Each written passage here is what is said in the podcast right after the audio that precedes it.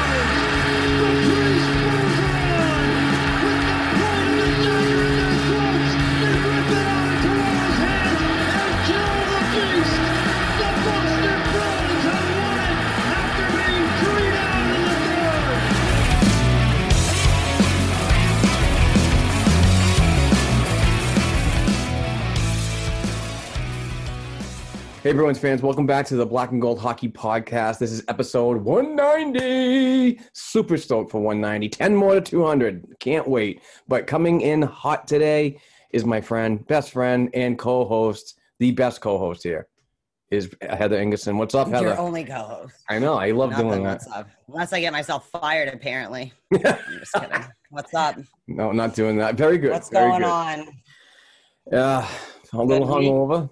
Little hungover from the fun last night on the Zoom chat. I invited a bunch of people to come in, have drinks, and talk hockey, and we were watching hockey, and it's just a great day. But good days uh, that uh, you get fully involved in alcohol are the next day's uh, nightmare. So we are trucking along here. But how about yourself? How's everything you going? glad I sent you? So- oh, sorry.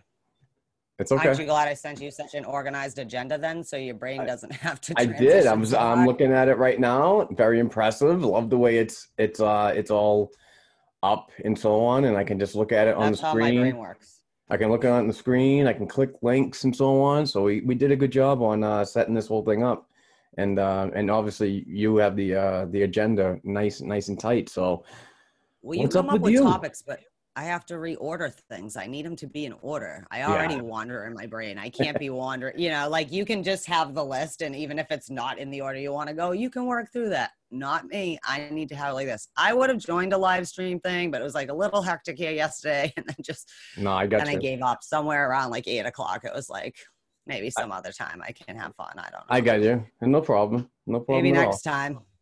We will I try to do trying that. To get me to get in. Let me get what is back. he doing? A marathon party day on Zoom? What's he doing? It was, it's been an interesting weekend to say the least. How are you doing? Are you good? Yeah, I'm good. Yeah, no, Yeah. it's Sunday. Yeah. Life in the COVID world, week 257. No, I'm just kidding. Gonna be fine. All right. Well, we Lots have hockey a, this week, though. Yeah, there's tons of hockey and tons to talk about. So, But before we Um, get there, you have an announcement that I know you put out on the Twitter, but in case people are not on Twitter, I did, and and we do have a big announcement. I know we mentioned it yesterday, saying that I filed paperwork um, two weeks ago, I believe, for to start a sports media company, and and we got it. We got approved by the Secretary of State of Massachusetts, and uh, the everything's been paid for. It costs a little bit of money, but you know you have to spend money to make money, and uh, and I'm trying to save money, so this was the appropriate way to do things. So we are now uh, Black and Gold Productions LLC. So we are a, an official company.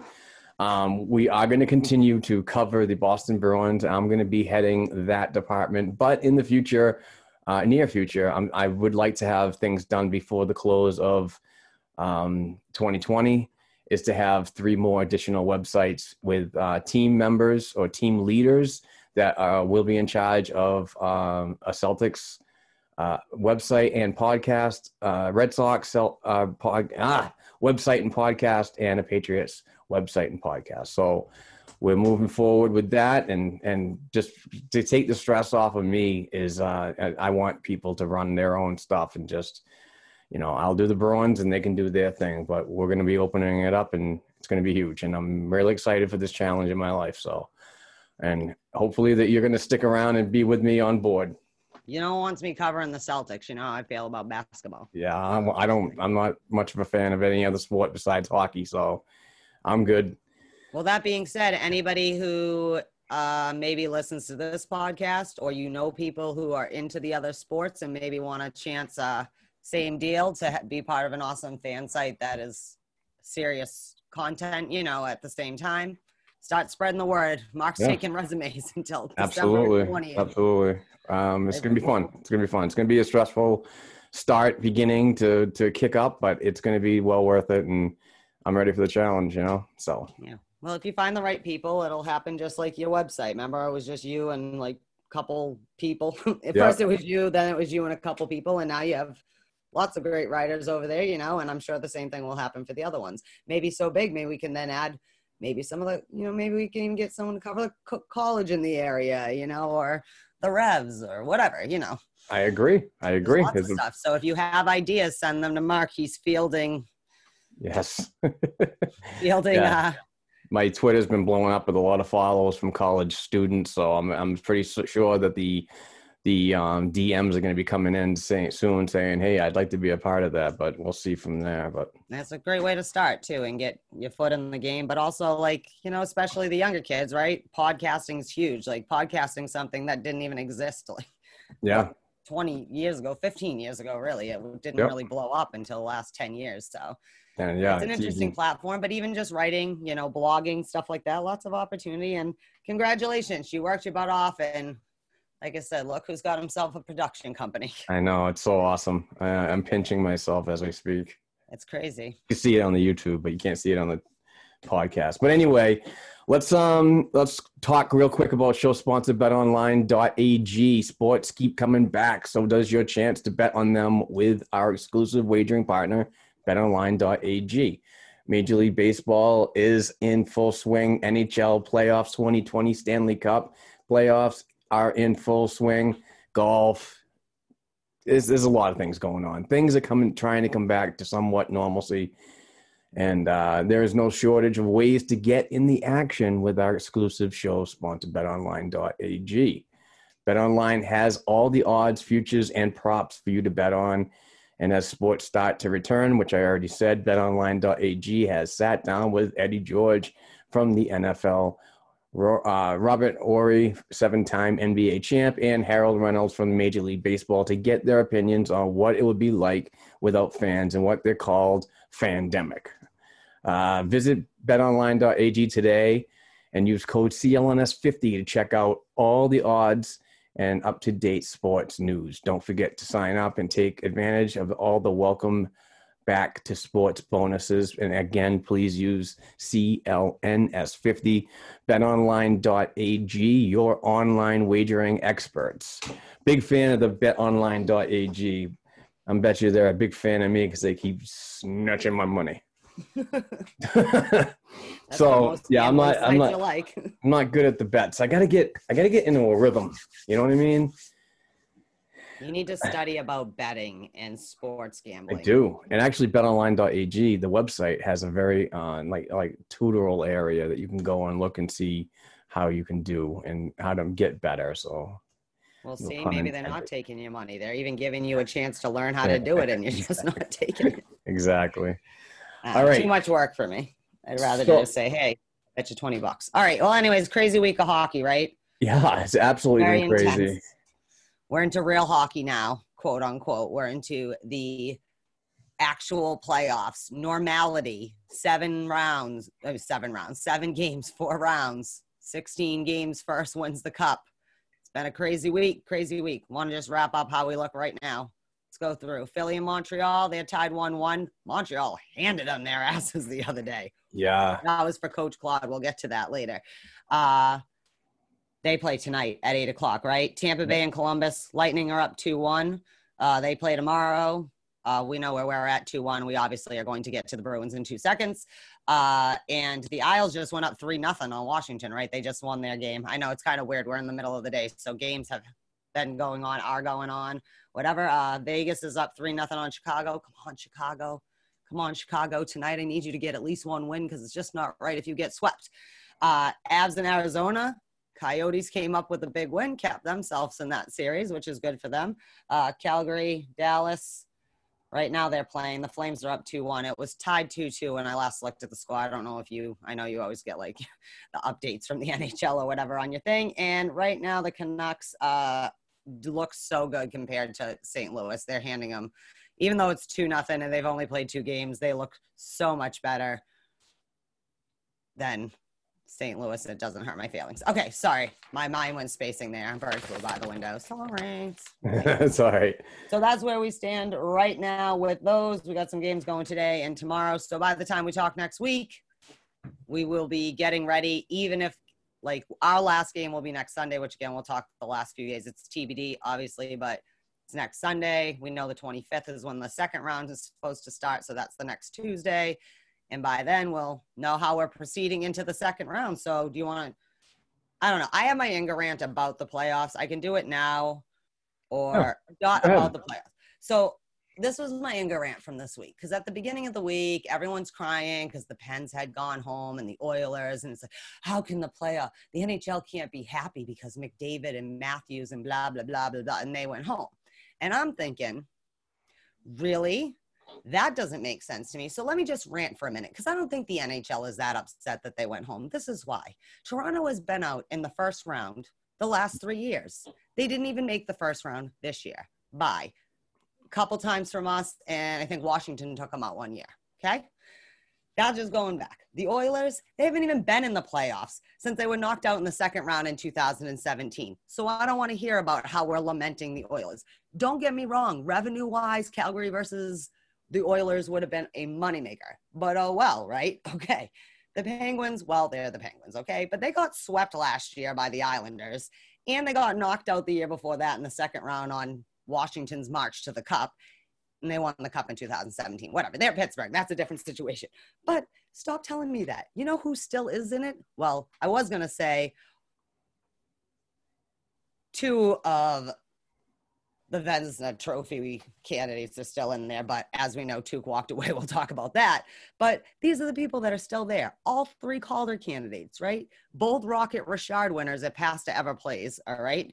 Nate MacKinnon, who is looking like he's probably going to sweep all the awards because that kid is on fire.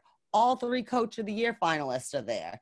Two of the Masterton finalist teams are there. Ryan O'Reilly, who's up for the Lady Byng and the Selke, are up there. Actually, all three Selke contestants are, uh, you know, finalists are still there. Even though some people went home, you still got Montreal and Chicago in. There's some money coming in still on the revenue stream, and Montreal is playing pretty well. And like, if they don't Pitts, Philly got a punch in the face. I don't think they they had a really good round robin against all the top teams, and now they run into Montreal and they seem to be struggling a little bit, which is good. That's how you get thing, right? But that means you also have like Toews and Kane and Carey Price and Duncan Keith and other big name people, Shea Weber. The world my point is, is this Taylor Hall and Phil Kessel of them are still in there. You got red hot goaltenders all over the place. The league is going to be fine. Why? Because every other all star except for those seven are still in the playoffs. Like, do you know what I mean? Like, Well, if you're kinda- a hockey fan, I don't know. As a hockey fan, I don't think the world revolves around Auston Matthews because, quite honestly, the kid hasn't actually won much or done. mu- You know what I mean? Like, great player, but to me, those kind of players are indicative to being great individual players. But that's not what the playoffs is for. It's for crazy good teams or hot teams or whatever. And the 16 that are there, the 16 that should be there. I kind of think that this is like um, bubble theory mentality. Like if you have a team that is representing the Edmonton Oilers, which it, they have one bubble, and then Toronto another, that they're already out. So people are already bitching about that, saying, "Oh, that's you know." But that's the way you play. I mean, Toronto, they didn't come in looking great. I mean, much like the Bruins in their um, in their playing round. I didn't think they looked great either, but it is what it is. You, you know, your team wasn't good enough. You didn't repre- represent your city well enough to to stick around. So stick a uh, sock in it. Yeah. I don't know what to tell you, but I feel like you act like they're the only talent in the league. Like, you know, the young kids, like the young kids are looking at Nate MacKinnon and P- MacKinnon and people like that. I don't know why I said MacKinnon. And like, yeah, obviously like Sidney Crosby, Sidney Crosby, and like Leon Draisaitl is phenomenal. Do you know what I mean? But overall, like if you're a hockey fan, I'm not like, oh, now I'm not gonna do it. You know what I mean? Jeez, um, Malkin's out. I love Melkin, but oh well. Like, so I go home. You know, I Right. absolutely feel the Bruins would play different if we had to play for a spot as opposed to already having a spot because that. But I that was my rant of the week. Like as a fan, I have been very entertained for the last two weeks. I have two. It hasn't hurt my feelings this week not having Matthews and Marner or whoever on there to. There's so much hockey on. It's so exciting. I don't care what superstar is in and who's not, and, and who Mhm. says it's good for the league and if it's not. It's that's ridiculous. That's a that's a terrible take in my opinion.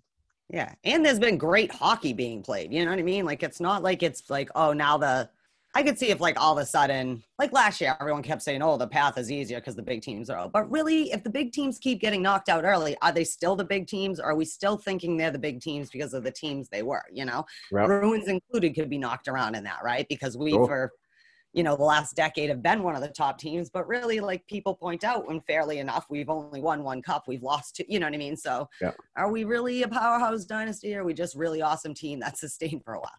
But anyways that was my rant. Like as a hockey fan shut up. I've been quite entertained uh, and this week has been particularly entertaining uh, or whatever. So i don't know you want to um talk well real quick before we talk about game one did you want to just talk about how game one didn't happen because of there was a crazy seven period Yeah, that, that was absolutely crazy. I mean, I, I get myself worked up. I went and bought five or six of the Starbucks Frappuccinos, and I, you know, I down them at work to to get myself sugared up and not be tired when I get home.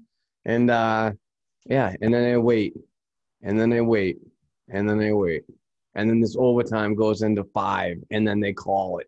I'm like, are you kidding me? And then they called it for an 11 a.m. start the next day, setting up a uh, a back to back scenario, and they have another back to back scenario in games five and six if in the series if it if it happens to go that far, which it probably will.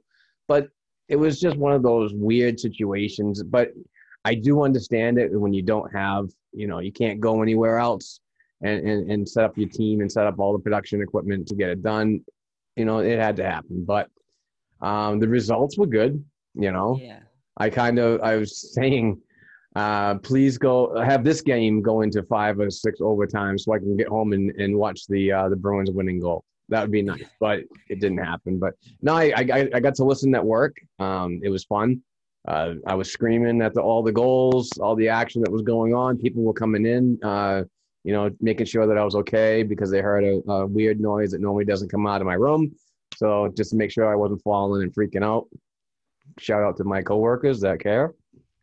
I thought I thought that some of the funniest things that were happening in that. First of all, I told my my six year old he could stay up to watch the Bruins, and then they kept not either canceling the, you know, like pushing the game or not. I'm like, okay, all right, and like he's like, you know. Um, but I thought that it was funny watching Twitter from the teams, like when Carolina was like, NHL not to tattle, but we were supposed to have an eight o'clock start time, and they won't get off our ice. that, yeah, And that was were- funny. NHL responded permission to stay up past bedtime, or no, permission to stay up bed past bedtime granted, or something like that. And it's like, wait your turn, hey. And then they had like the Canes had te- like, hope you have your coffee ready, right? Because we still didn't know the game was getting canceled or whatever. And the Blue Jackets sent a cup of coffee. I just thought that was hilarious. It's like, stop being selfish and score a goal. We're Nice. trying. nice. That was funny. But the funniest one was when Vegas was like, Dear Flames and Stars, thank you for respecting our ice time or whatever our start time. You're welcome. like it's just crazy. But anyways, that brings us to first game was Wednesday morning, 11 a.m. What do you want to do? Want to run it down? uh, I, I really How do you want to handle this? I don't know. Uh, let's let's go by you because I really didn't get to see uh, that game. I haven't had time to even watch the replay. So I did listen to it on on the uh, on um on the radio. So That's my favorite place to listen to it. You know that. Love Yep. them. Well, anyways, we won three to four in OT, and that's what started a whole other thing of please don't go in and to overtime. You know what I mean? Like the other teams. I'm like, let's play until Philly gets bumped until the next day. Let's just mess up the whole schedule from here on out and watch the producers' heads explode. But um, we like whatever. There was a lot. I thought that it was the one of the first games that the Bruins looked like the Bruins, and Hur- the Hurricanes are a great team. So it was like we. I just mean for us, it we finally had pressure in the offensive zone. Like we hadn't. You know, the neutral zone looked better. We were hitting. Nordstrom is like a block. I thought Adam McQuaid was on the ice. So many shots he was throwing himself in front of the last couple games. Like whatever. But anyways, Pasta scored. Pasta's only played that game. We'll talk about that maybe a little bit later. But he scored from Marshy and Bergeron. Good for them. They need to get something going, and that was a good little ego boost. That was in the first. Charlie Coyle unassisted in the second. Krejci from Kase and McAvoy in the third, and Berge got the OT winner uh, from Pasta and Marshy, where Pasta may or may not have injured himself celebrating. I don't know. You don't like the crazy rumors that are out there right yeah, um, anyways, but um, I thought it was pretty good. We had 40 shots on goal. I mean, and there were so many times like this second line has been buzzing all week, and there are so many goals that they should have scored. Now I know people like, eh, you gotta, bury. you do have to bury it, but you can be on Jake DeBrusk, but you can't act like Jake DeBrusk isn't trying to get the puck in the net or trying to do something because that line has been consistently flying and in the face. They've been doing great in the neutral zone. You know what I mean? It's not a couple last week it was like a lot of like dump and chase hockey which is the worst most boring hockey you could possibly watch this week it looks like a hockey which is good because carolina is good and you can't sit back anymore but i thought it was a lot better uh power play was still sucky you wouldn't have liked to watch that it was we were 0 for 4 on the power play but we blocked 30 shots giveaways was still atrocious though we gave away a lot of those but overall i was like oh wow my team's starting to show back up like you know good good Yeah. on that Tuukka. I didn't write down how many saves Tuukka had, but I mean he didn't. He looked all right at night. Like you know, I didn't think particularly anything egregious. Uh, but that was the game in which there was the. Personally, I don't think we should have ever had to have Rod Brind'Amour lose his shit. But that's because I don't think there was anything to challenge. That's my opinion of what I saw, and I understand some people feel my way, some people feel Brind'Amour's way. Uh, you- shall we just I mean, everybody knows what he said, but he. It's interesting to me. I'm confused, and this is just me. I don't. I don't know if you saw the replay of the like controversy goal or whatever. Oh, yeah. When, goalie inter- whatever. when Mrazek So- covered the puck, I don't think I know. I don't think that he had control of the puck enough to blow the whistle because they Okay. always give goalies. This is my personal opinion, and again, I'm not an expert. This is a very strange situation to me because for me, what I saw was the call on the ice was good goal. What I saw was the puck get knocked down, go off a defenseman's elbow. It went down. Mrazek grabbed it, but kind of slid past it. But he was like a little in front of the crease. He wasn't, you know, but I didn't see anyone on top of him besides just people were around. And like this idea that he got hacked up. Now, maybe it did get poked out, but if he doesn't have possession and there's no whistle, they're allowed to do that. You know, play they to the whistle. hacking at him Play to the whistle. then it got buried. That's what I saw. I thought it was a good goal because I I, I thought if anything it might have been a hand pass, but then on the replay you could see it go off the elbow. Mrazek touched it. It was like, oh, so that's not a hand pass. Right. What I do think is messed up if what Rob Brind'Amour says is true is that the refs kind of came to him and said, challenge. What do you want to challenge? He I mean, I don't want to quote all of it. He went on a rant. He basically is like, these fucking refs suck. This was a crime scene. I okay, we might have lost it a little too much. I agree that I totally respect Rob Brind'Amour and I do think the refereeing sucks, but I haven't seen anything so egregious both ways. It's like it always is. One game, one team gets away with murder and the other, you know. Yeah. Um, but I can also understand if his guy is saying he thinks it's this, the refs that, and like Rob Brind'Amour, they have to challenge something, and then you put him in a position he's choosing the wrong thing when he doesn't even know what he should be challenged. It was just weird. I didn't even think there needed to be a challenge, but you can also see where you know. I don't know. Everyone who's talking seems to think something different. I don't know, but uh, Well, when he when he called the league a joke, I, imme- I immediately immediately knew that that was going to be finable, and it was twenty five k. Yeah. And then some for in case he does it again, which I'm pretty sure. The funny thing about this is that no one asked him about it at the press conference. And he sought out Sara Civian and a few other people to like be like, oh, you want some quotes? Because like Brind'Amour had it in his head. He knew he was getting fined and he was finding which way that he could have his voice heard because he wanted to still be heard.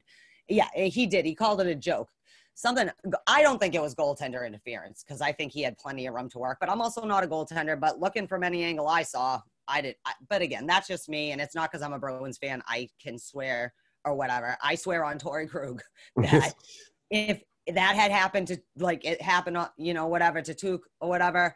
I would say the same thing. Carolina, there was no, you know, whatever. Like it sucks, but Yep. you know, I would say it was a good goal, even if it was the opposing team. So I'm not being a homer bias. I don't do that.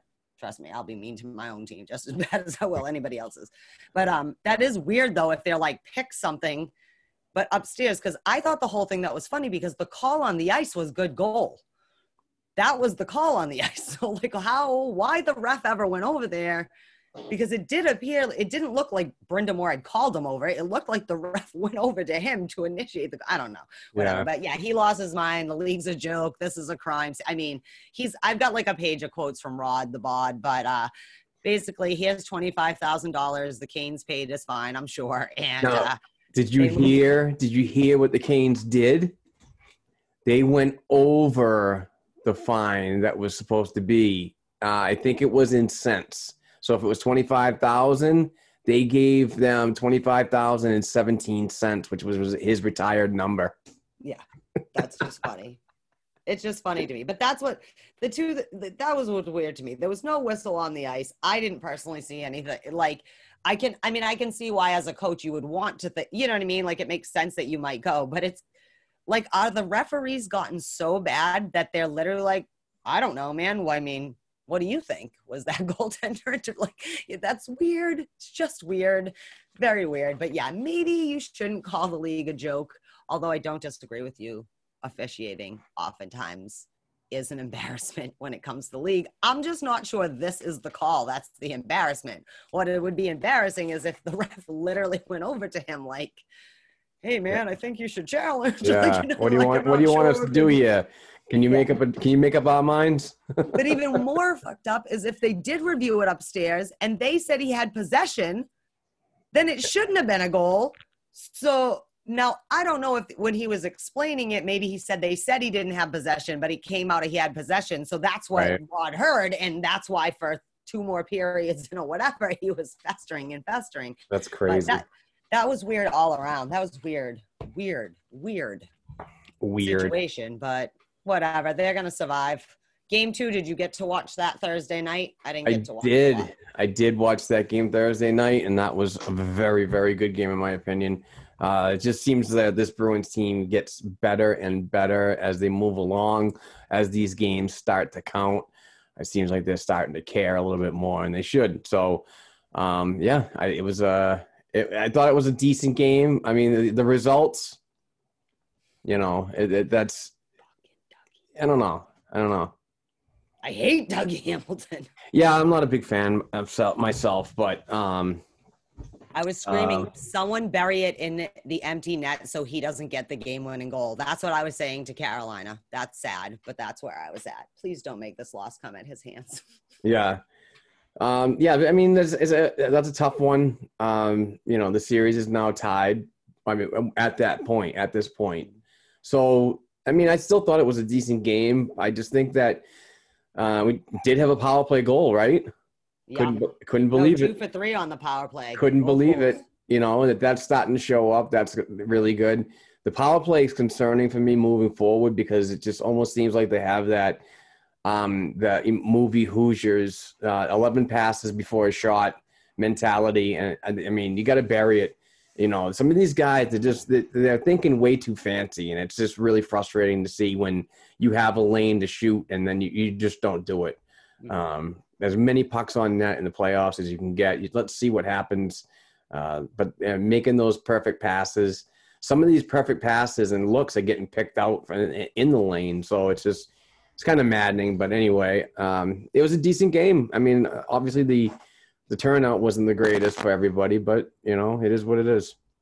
We still had the advantage in face-offs, which is good, and we had 43 hits, which is good because we need to be physical. Because Carolina, they, whatever, they've got a great back end. Do you know what I mean? Like they're definitely comparable. Uh, but I mean, we knew this would be a good matchup, right? Because Yeah. and Carolina's a lot more like us this year than they were last year. You know what I mean? Like they're a Yep. little settled down. I think Justin Williams, right? He came in for that game, the captain Justin Williams, who came back like 12 seconds or whatever before the season stopped and then started to play. But um after the game on Thursday, also boys, stay out of the box. We're getting a lot of Oh, stupid penalties this God, week. Terrible. General comment. Sorry. Anders Bjork, what are you doing? Oh, I'm sorry, that was yesterday. yeah that was we'll get to that after but i thought that maybe we could um talk about thursday. Now these were the original Tuukka comments. These are from thursday when they asked him about blah blah blah or whatever. And he's said you know trying you're trying to play hard as you can in the best of seven series that whole thing. And he was talking about how it doesn't feel like playoff hockey there's scrums or whatnot you know when there's fans cheering for against you basically. Whatever. So he did kind of sound like he was bitching a little, but if you listen to him give the actual statement as opposed to look at it on paper in quotes, it doesn't sound like, oh, I don't care to be here kind. It was more of like a guy who's just saying he's having a hard time getting into it because of the noise. But he certainly is not, he's saying in it, I think, in his candid Tuukka way, but it made everyone lose their minds. Now I had posted because this is what I believe. I, I don't I don't appreciate that mindset just because you are my goaltender, but I'm not hating on you. A lot of people because everybody else is getting up and figuring out how to pretend to make the noise in your own head. Maybe we can put them some headphones in there or something, you know, kind of thing. That's what I was Last. Metallica or something. Yeah, yeah, just like put in like friggin' seriously. I I like the Ride the Lightning is my favorite album. I don't know what Tuukka's favorite is. I feel like he might be a kill 'em all guy, but that's all right.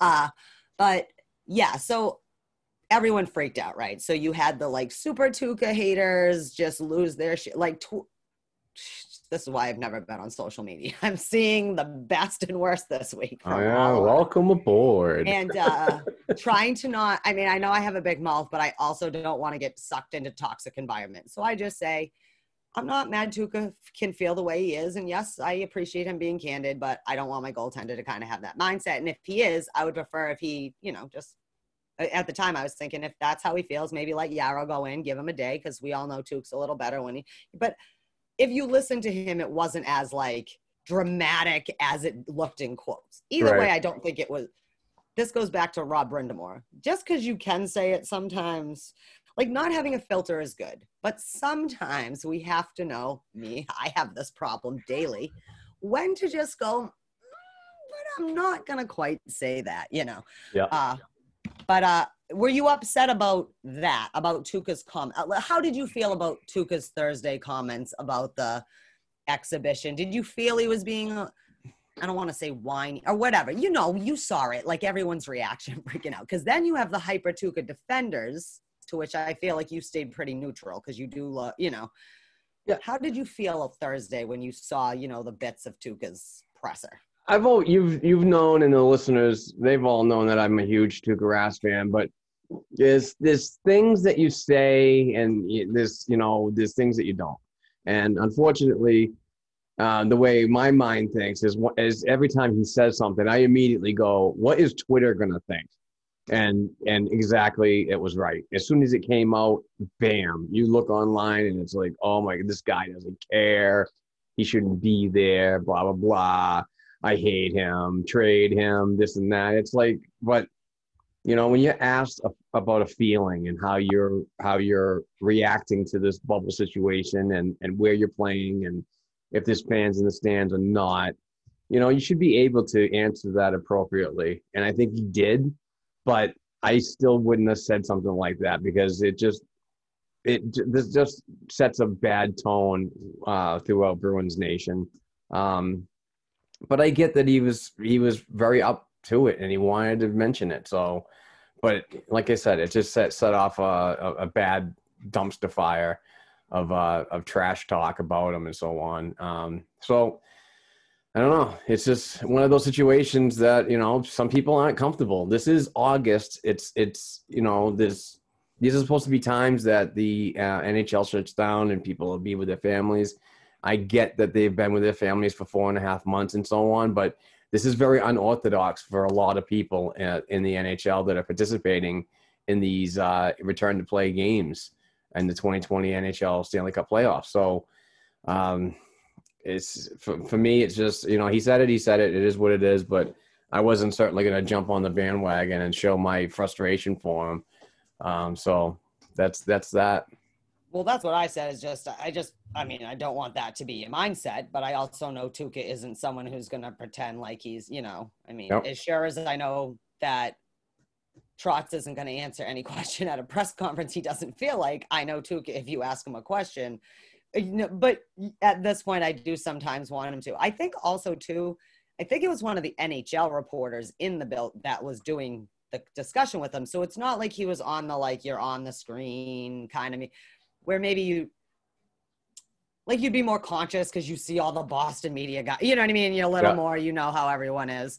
Yeah. I mean, that's partly why he's still here, I think, is because he knows when to let it go. But I also get concerned with him because I do feel like he internalizes a lot of things too, which is just some people's personalities, you know, and it's not that. But I Yeah. wasn't worried about Tuukka. Like, okay, it's whatever. He lost the game. Now you're asking him. He's being truthful. I just, I'm having a, basically saying I'm having a hard time, like, feeling like in the zone because I don't feel like it's quite that, which again, I think is a little weird because there is good hockey game going on in front of you, you know. Yeah.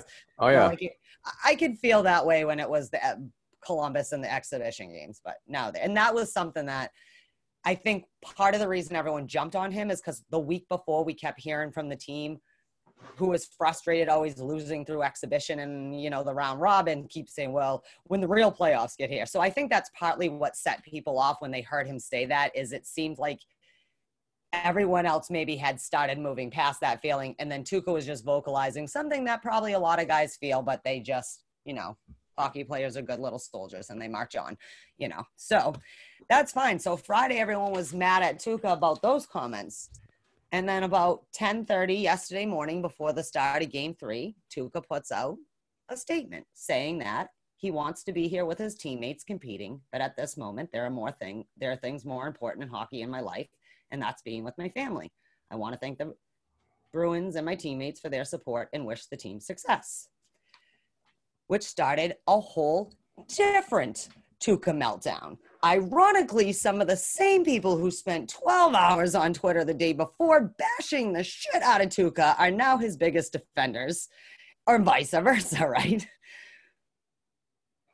Scary. How did you feel? I like I said, my phone's been stupid. I did text you like, uh, "Are you all right?" Because this is again. I think everyone was a little. Sh- the Sports Hub hockey show was art. They were like talking on the radio, and it was like literally an hour before the game when all of a sudden it's like, um, I guess Jaro is starting game three. Like that's the way. yeah, is it was it was um a, a, a, a, I'm gonna say a rude awakening because I was just like, wow, what is going on here? Um, you know, you go from these statements on th- after Thursday's game to hearing about this. It was like, you know, what are we gonna do? I know we have a very valuable and viable um, backup in in Jaroslav Halak. So I, I, you know, I wasn't overly worried about that, but more or less I was just worried about him and what's going on in his life, uh, opposed to what you know what could have happened on the ice if, if he played.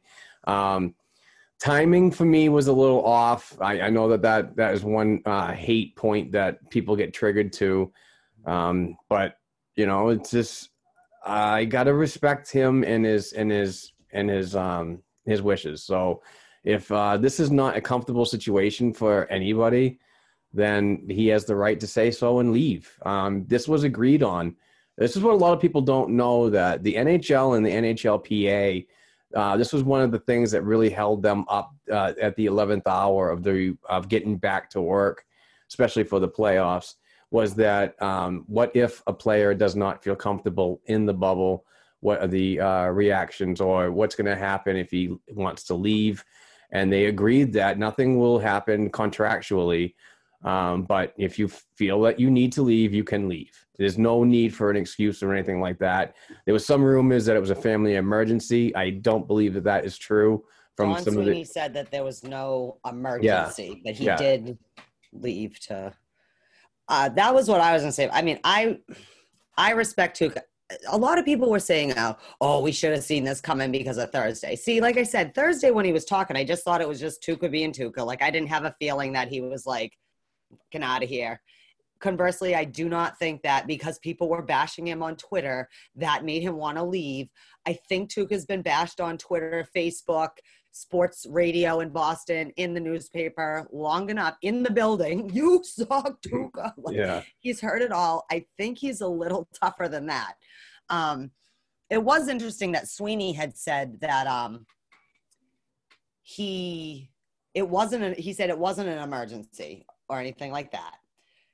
But he wasn't totally surprised either, right? But that can also partly be Don Sweeney knows his players, and he knows that Tuukka is someone. Everyone's always like he's meant like whatever. Well, I don't know if he has actual like maybe he does have real you know like not just like it's a mental thing. Maybe he does have a little anxiety and whatever.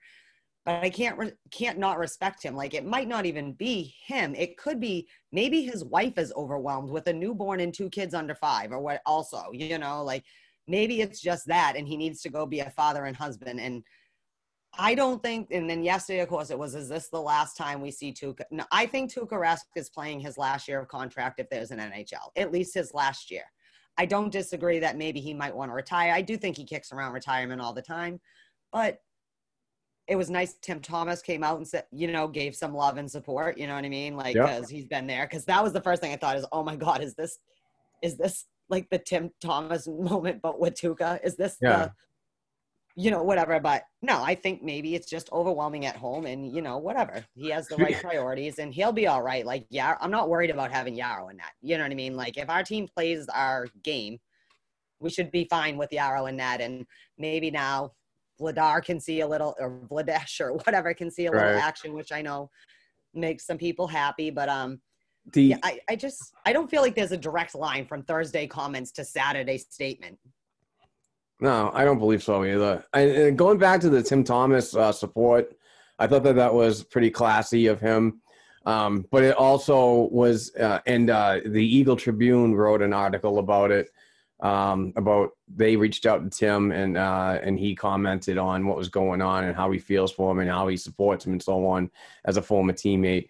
But then uh, he, he, the social media garbage they're always like, "Oh, a real a real goaltender like Tim Thomas wouldn't have done that." And, you know, and I'm the one, I'm the de facto guy that just like, "Hey, Tim Thomas took a whole year off. So yes, he did do something like this. He went to go address certain things that he needed to do, whether it was his head or his family, whatever. He took a whole season off. Mm-hmm. And so yeah, so don't don't come at me with that saying that your favorite goaltender of the past uh, is squeaky clean because he's not.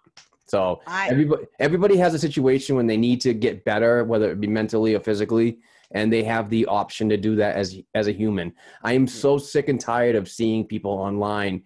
He's a quitter. Uh, he quit on his team. Uh, he should have known better. I, the timing's terrible. It's like, you know, come on. You know, it's sports. I get it. It's what you love. It's what you drive drive to to get away from uh, any sense of reality. But these people are also human and they have choices. So to anybody that is trashing him because of his decision just go kick a rock man. Seriously. I mean i've heard so many situations that people come out and defend him and like you know what if somebody that was dealing with covid for the last six months just said listen i can't take this anymore. I got to look out for my family and they quit the job they quit their healthcare job and then they go home to take care of their family. Uh, where's everybody calling them out? Because no, they're not going to do that. You're not going to do something like that to somebody that's worked so hard in the front line. Don't do it to somebody that's another human being that's working hard to support his family and so on. And if he wants to be that supportive and go home and be close to them, then he has that God given right. Um, I do think the timing was a little weird though. Like I'm surprised if that, like I said, I don't. Uh, But again, we don't know what happened between. Like I said, Thursday didn't seem like, hey, Tuukka's piecing out, and I do understand that because of Tuukka's history, there have been times where I get why some people would be. Ah, he's like not saying. I don't think you should be calling him quitting, but I can see why maybe. Of course, Tuukka's doing. I can see that from a fan base, and you can't deny why the reasons. You know, maybe. Yeah. Uh, but you can't i'm sorry but he has to take care of his family another thing i thought was weird is that cassidy said that he hadn't talked to Tuukka that don had told him Tuukka was not was leaving. That seemed a little weird to me because i almost feel like before you're gonna talk to your gm and say i need because you need permission from your team to request to leave the bubble right so again like i'm sure most organizations are gonna be reasonable like you know what i mean i mean i don't think they're gonna let you leave because you know your brother's getting married on the third game of the stanley cup finals like too bad guy he should have replanned it it's a covid world but um that seemed a little weird to me. But then today, Cassidy said something like, if Tuukka can come back, that's something, if the time came, we'd talk to the NHL. When I read through the thing, I didn't really see, unless there's a family emergency, there really wasn't any like re entry to the bubble. But maybe there's more stuff in the CBA, obviously, because we haven't really read through, you know, the actual contract. Obviously, we're not privy to it, nor should we be. We're not employees of the NHL, uh, we're not in their union. Uh, but that was just the weird thing to me. But an hour and a half later, Tuukka, no Tuukka, we had to march on, right? Game three, good win, three to one win. Yeah, excellent game. This one it was uh, fortunately was enough to watch. It was at an appropriate time, uh, noon on a Saturday, which is perfect. Um, great. I thought it was a good game, very pa- fast paced, back and forth. Um, goaltending was good, except for that fumble behind the net. Jaro, what was that, boy? He Oh. was tracking good yesterday, though. Yep. And Yeah. and you know what? I also said um, something about the about what happened uh, to him and what could prevent something like that in the future. Hopefully, it doesn't happen again. But to all goaltenders, uh, my idea is to reverse the trapezoid. So where Jaro was when he took that puck and and try to make the pass, if you're in that zone, you should get a, a delay a game penalty. Now, if you want to grow a pair and go outside of that zone and in the Martin Brodeur area of the ice, then go for it and good luck to you, sir, because it's a little further away. And I think that that mentality or that change in the zones will keep a goaltender in his damn crease and not have situations happen like that. So uh, it, it was a small fumble, but he recovered nicely, and the Bruins go up uh, two to one in the series. Mhm. We had 30 shots. That's good. Putting puck on net. Uh, people seem to be getting go- again. Uh, Bjork, you got to stay out of the box. You can't take dumb things. There- Lots of lazy penalties, that kid. Yeah. I'm just like, wow. not just on, him. I'm not blaming you. You just had three. I'm just bringing you up specifically. Yeah. Oh, that was a tough Uh, one. But um, Charlie Coyle got himself another goal, right? So Marchand and Krejci got a couple more points assist in that. Sean Kuraly got a little um action with Coyle and McAvoy, and Marchand from David Krejci. David Krejci, as always, the minute the puck drop for the rail playoffs is David Krejci. Yeah. Like I don't again what everyone's always on Krejci, but Krejci, that is why Krejci is Krejci. That is why. Look at him. He's like a face-off maniac. He's thinking that line is driving. I love him on the power play with Patrice Bergeron. We talked about this, I think, last week or the week before, because you got two of the smartest thinkers just doing their thing. Like, so no offense, Pasta. I actually kind of like Pastrnak better on that first Sec- unit. I think the uh, the last episode we did, we were talking about scoring, the front, uh, the the top line scoring, and secondary scoring, and boy, has that really turned around since we our last discussion. Yeah, they look like a totally new. They look. I'm not saying they look like the steamroller of March. I don't expect them to do, but do they look more like the Boston Bruins? Absolutely, they Yep. do. Uh 35 hits on that one, but the giveaways, at least they were even last game. But like we had just given the puck away too much. That being said, we look so much better on the defensive end yesterday than it was a little rough on game on game two, I think. Uh, but we have to stop giving the puck away. That being, I mean, I give Carolina credit; they have a great, you know, for you know, whatever. Like, it's not that I think that we can play keep away with Carolina, but we have been finding ways. Though, remember, we were worried about how to get behind their defense. We don't seem to be having problems with that. We're having problems burying the puck when we should. That goes back. That's one of Barry's peeves. He's been screaming all week about it. Stop passing the puck and just get it off your stick, right? Like, you're not in there. But uh, That's funny. Yeah, Shout out Barry. Yes, that was the thing. He's like, just shoot the puck. And I was like, that's what they're missing. That's what Tuukka needs is people in there going, shoot. like that's that's the whole thing.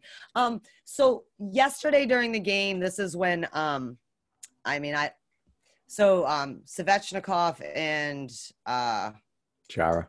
Chara were just like, you know, tied up, you know, whatever. Like they're nothing egregious. I thought it was just normal, like, you know, when players are pushing each other. And it looked like he just turned the wrong way, maybe. And it took like the momentum and he Oh. took a really bad his leg did not look too hot going down. Um, we of course do not want any players hurt. We hate seeing that. Uh, a lot of, I mean, I, I didn't see anything that like that was like Chara's head, like he tried to kill him. I feel like maybe it was they were pushing each other, and he looked like he they had been, and then the whistle was what he went to turn, and he just.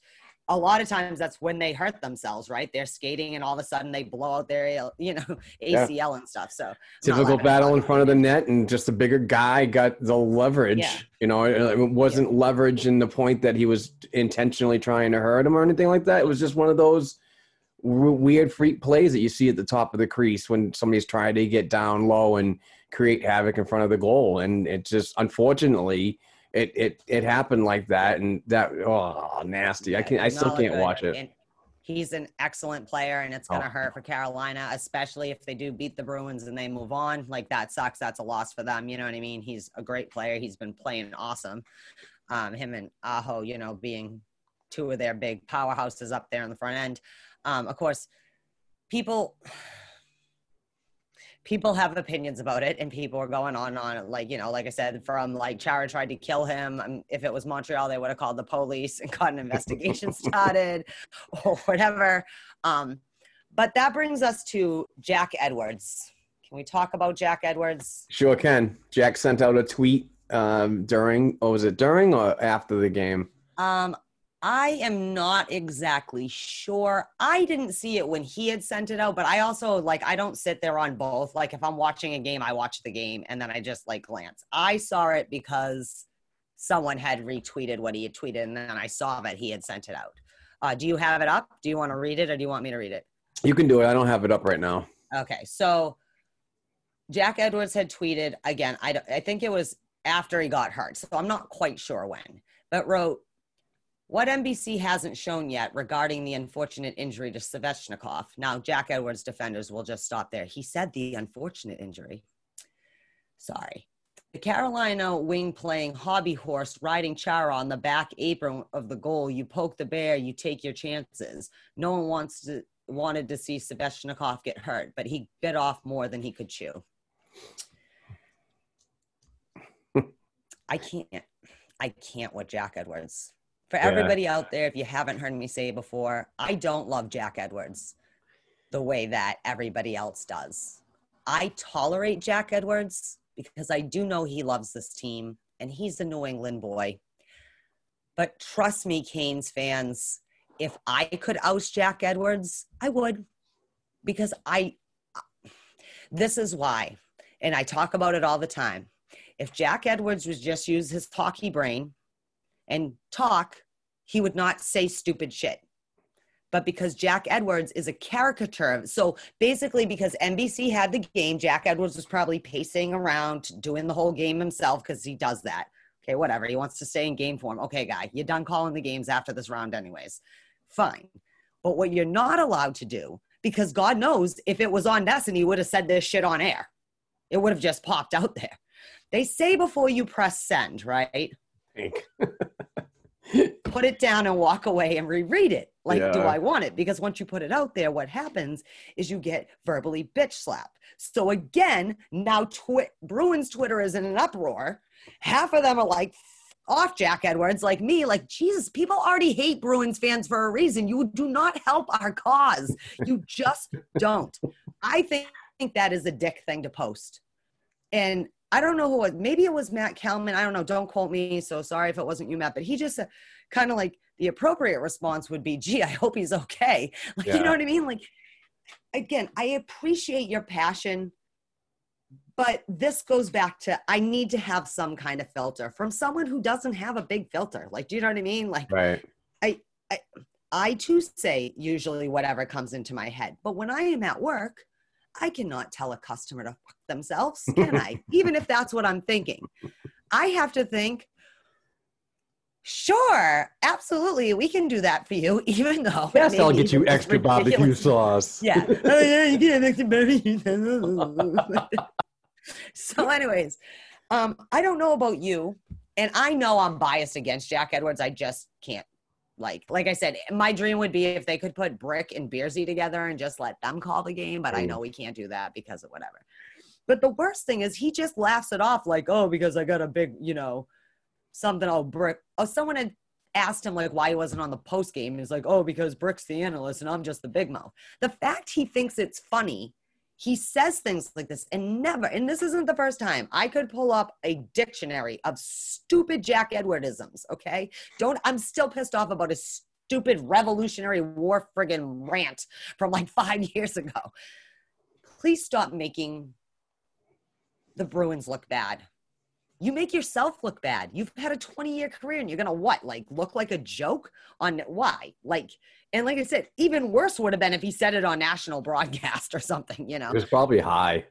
So I guess that's my other anger rant for this week. Shut up, Jack Edwards. The funny thing is, everyone's always telling Mike Milbury to show up. At least Mike Milbury is Mike Milbury. This guy like thinks he's like William Shakespeare with a hockey mic in front of him. Like you're Oh. not, okay? You're not as witty as you think you are.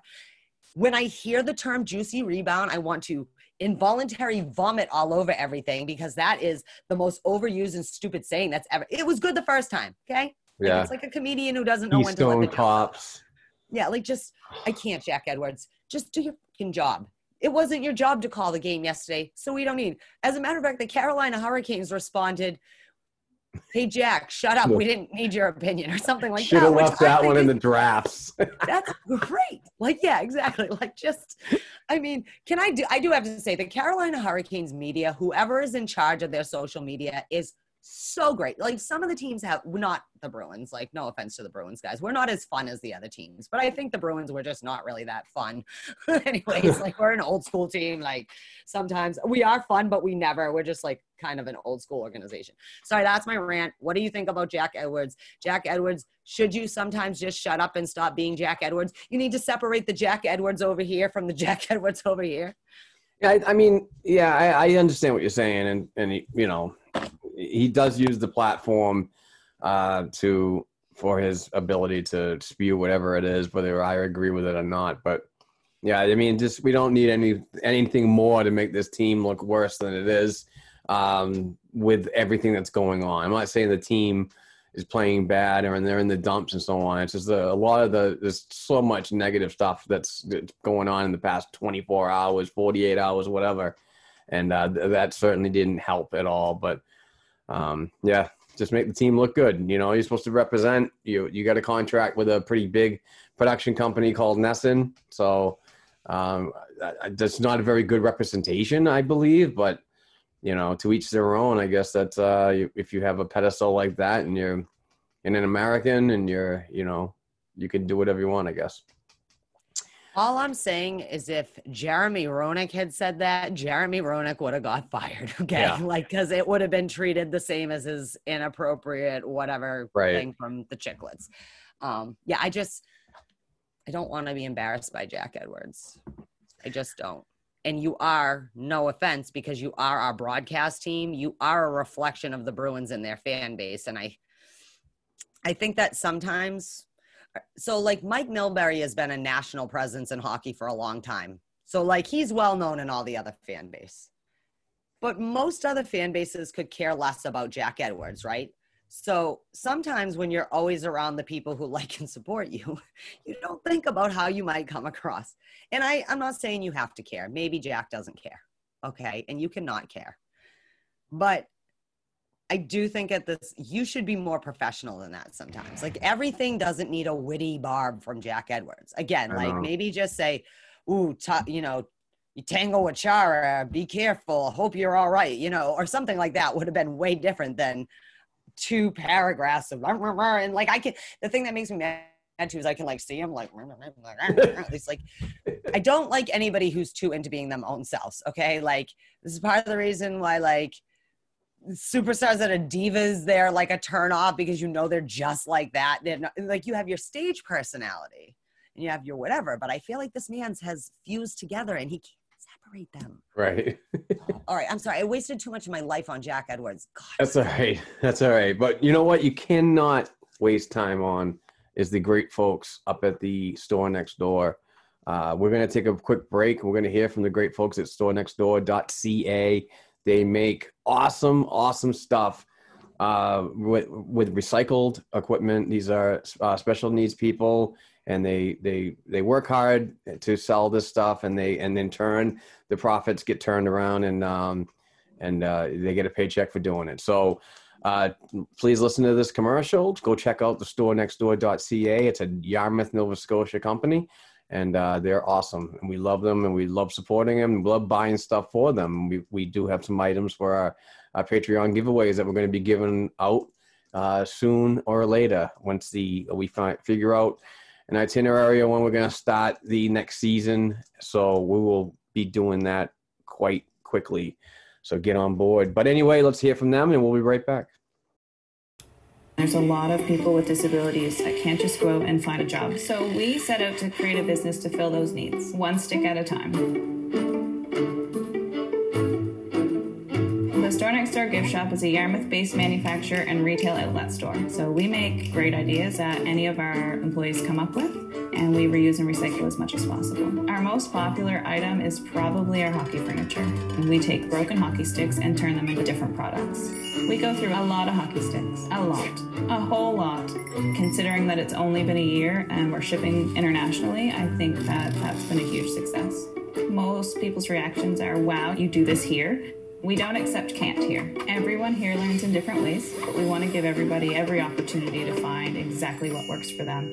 There's nothing better than when a customer buys something and then one of our employees say, I made that. They have meaningful lives and build things they can be proud of and get a paycheck for it. I'm Amy Acker and we change lives one job at a time. Hey, everyone's fans, welcome back. We just heard uh, a great little commercial from the store next door up in Yarmouth, Nova Scotia. Go check them out. They make some awesome stuff. So so happy to be working with them. But anyway, we're back. We're gonna get bouncing around a little bit with some general topics, but we do want to touch on and uh, sell, send well wishes to former Boston Bruins head coach and Stanley Cup champion Claude Julien. Uh, it was reported. What day was it, Heather? It was reported that he was having chest pains in the Toronto bubble and immediately went to, I believe it's St. Thomas Hospital in Toronto. Yeah, I think it was um it was I don't remember when their game one was actually. I have the thing I can look, but it was after their game one versus Philly. He was having chest pain, so that was on Monday the or Wednesday the twelfth. So um yeah, so I guess he was having chest pains and he was advised to go to like a doctor outside of the bubble kind of thing. He had surgery, got a stent put in, uh, and has been he's gone home to be with his wife thought Cassidy, it was classy for him to start his press conference that, you know, saying how, you know, and his game two press con, you know, because that's when we knew like whatever, what had really happened, you know, sending out thoughts from the organization and from himself, you know what I mean, and out to there. Um, I know personally, I was a little upset. I love Claude Julien. Anybody who knows me knows I love Claude Julien. Um, that's not my Cassidy thing. Like, you know, they're independently aware of each other, but um, Claude Julien's done a lot for hockey as a coach. He was a player back in the day. You know, uh, I've I've enjoyed some of the old school pictures of Coach Claude coming out this week with like I know, in the Quebec Nordiques uniform and so on. Yeah, so Yeah.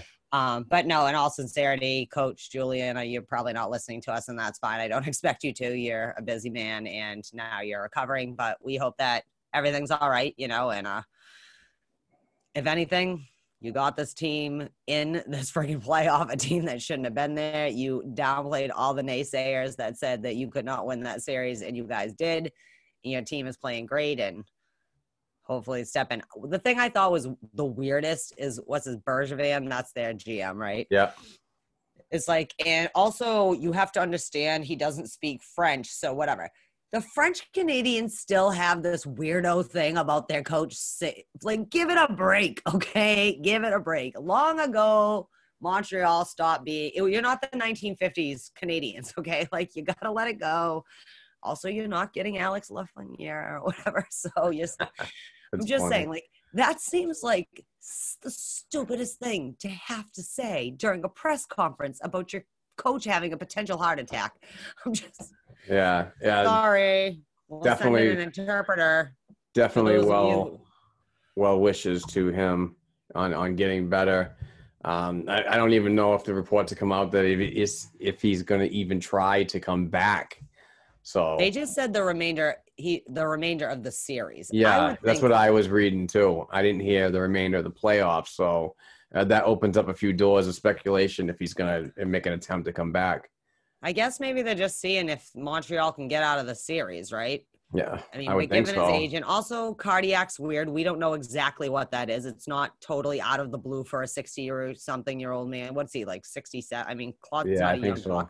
No, he's not. uh, or whatever. Maybe he's not quite that old, but um, also some people get stints put in there perfectly fine, and that helps the situation. Uh, but I would say that being a hockey coach in the Stanley Cup playoffs is probably the high stress situations one is advised to it, sure. whatever. But I guess it would be wait and see, right? If they make the second round. Well, I'll tell you Um, something. I'll tell you something right now. It must be real comforting for him to be home or where, uh, where he was, and knowing that they that Montreal pounded the crap out of uh, Philly five to nothing. Yeah. Um, that was just uh, you know that's an inspirational win right there, and you know we'll see what happens. This is a tough one. That's a tough series for me because the fact is that I don't want Montreal to move forward, but I also don't want Philly to move forward because I think Montreal is a little easier path if we have to see them uh, in future rounds. Um, uh, Philly, Philly's um, very nervous for me. Very nervous for me. Just be uh, that's a hard grinding team that's um, packed full of offense uh, when they when they can use it. They didn't certainly do it on that night, but uh, yeah. So anyway, Well, we'll see how they bounce back because that's the first time that they've been punched in the face like that. Because they had a great round robin. They, you know, they've, I mean, Philly has been playing hot hockey since like January or whatever, you know, and then Mhm. even with the layoff, they came off like there was no layoff. what was it? Um, What was it? The Bruins beat uh, them the first time in 12 games. That was the last game of the this this series season. Back in that March. was our last, the Tuesday, the 10th of March. Yep, the I think it might have been game. 10 and we stopped their streak or something like that. I can't remember. Yeah, something were- like 10 or had won, 12. Like, yeah, they were like on fire though. Yep. Um, I don't know. I personally think Montreal can take that series, and then I guess just hope Columbus takes them out, right? Because who do we do we face? The, whoever the Islanders probably if we go on, right? Yeah, Is I would how think so. I think so. I, I, I'd have to look at it and study it up a little bit, but I don't know. It's so weird. I don't know. We are not playing Toronto in the first round. I'm so confused. What even happens in hockey when you don't play I know, I know. It's like Just the 2020. It's all messed Yeah. up. It's got my head all in a bunch. But anyways, we just wanted to. That was my mistake, even though it's my list. I can't follow my own directions. So No, no, it's just um, just wanted to make sure we got it in the show somewhere that show our respects for the guy that literally, um, you know, got my got my tattoo. Yeah. You know, because it was the very next was it two days after I, I made the appointment and got it done. So thanks, Claude, for orchestrating a, a fantastic lineup and brought uh, the Stanley Cup home after 39 years, and my first. That's why I got the tattoo. So Yeah. I want to get he- another one. He's one of the few coaches that lasted in Boston. Usually, coaches. He was a I t- think was, I even joke. he was a 10 year. He was he was a literally 10 year coach. Yeah. Or maybe nine or ten or something like that. No, But it was it was ten years. Yeah. And um, what I was joking with you one day about how this is Cassidy's like do or die year because coaches in Boston are here two to three years. Or, and then Mm. they go away. Usually one to two years, maybe three if they can No. stomach I- you. if the fans turn on you sooner, I think we've gotten past the bad numbers. days of um of what's his name, the mustache, Dave Lewis, Mm. Robbie Ftorek, uh, Steve Kasper. Um, who else was a coach that did not stay here long?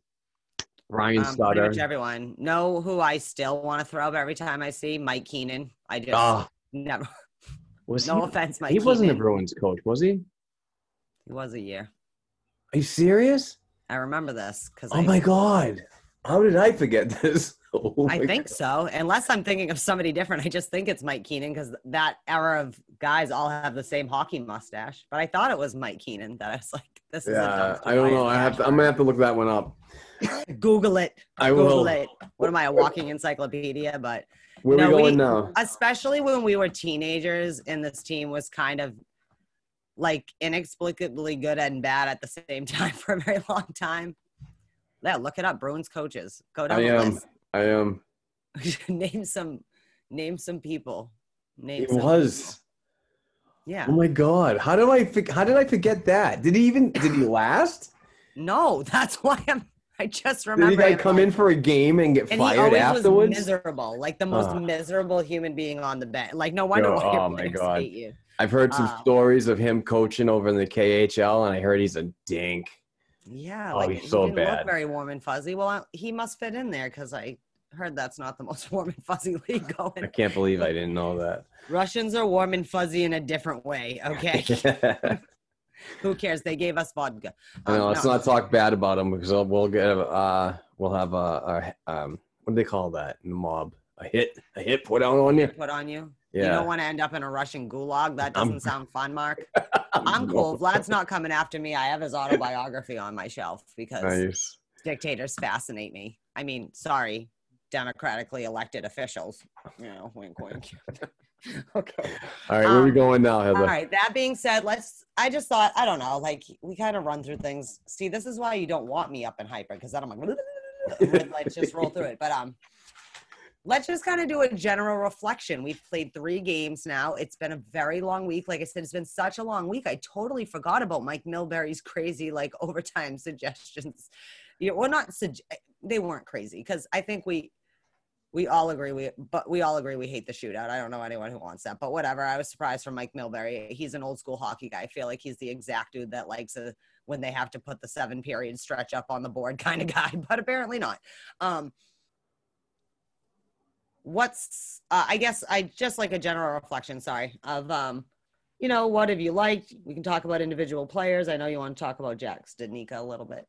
Yeah. Um, Kase coming in is starting to show some some some decent promise that he's getting a little better every day, uh, getting back into the lineup. So that's that's really good.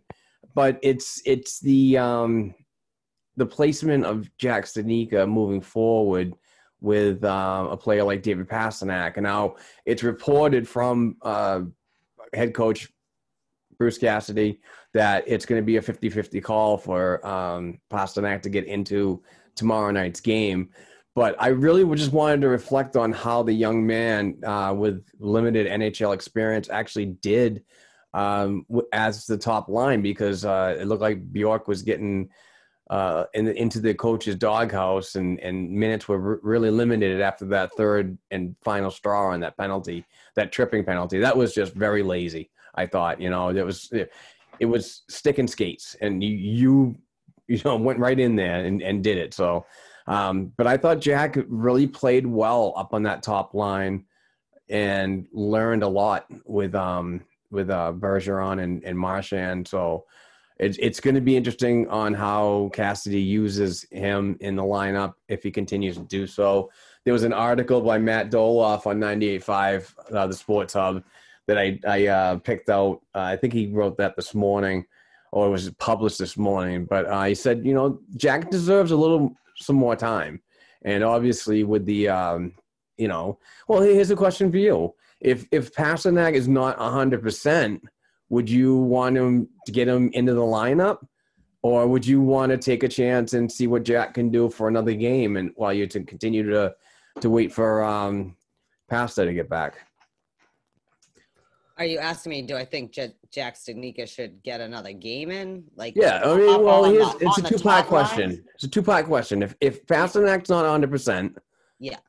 then should he play under 100% or No. okay.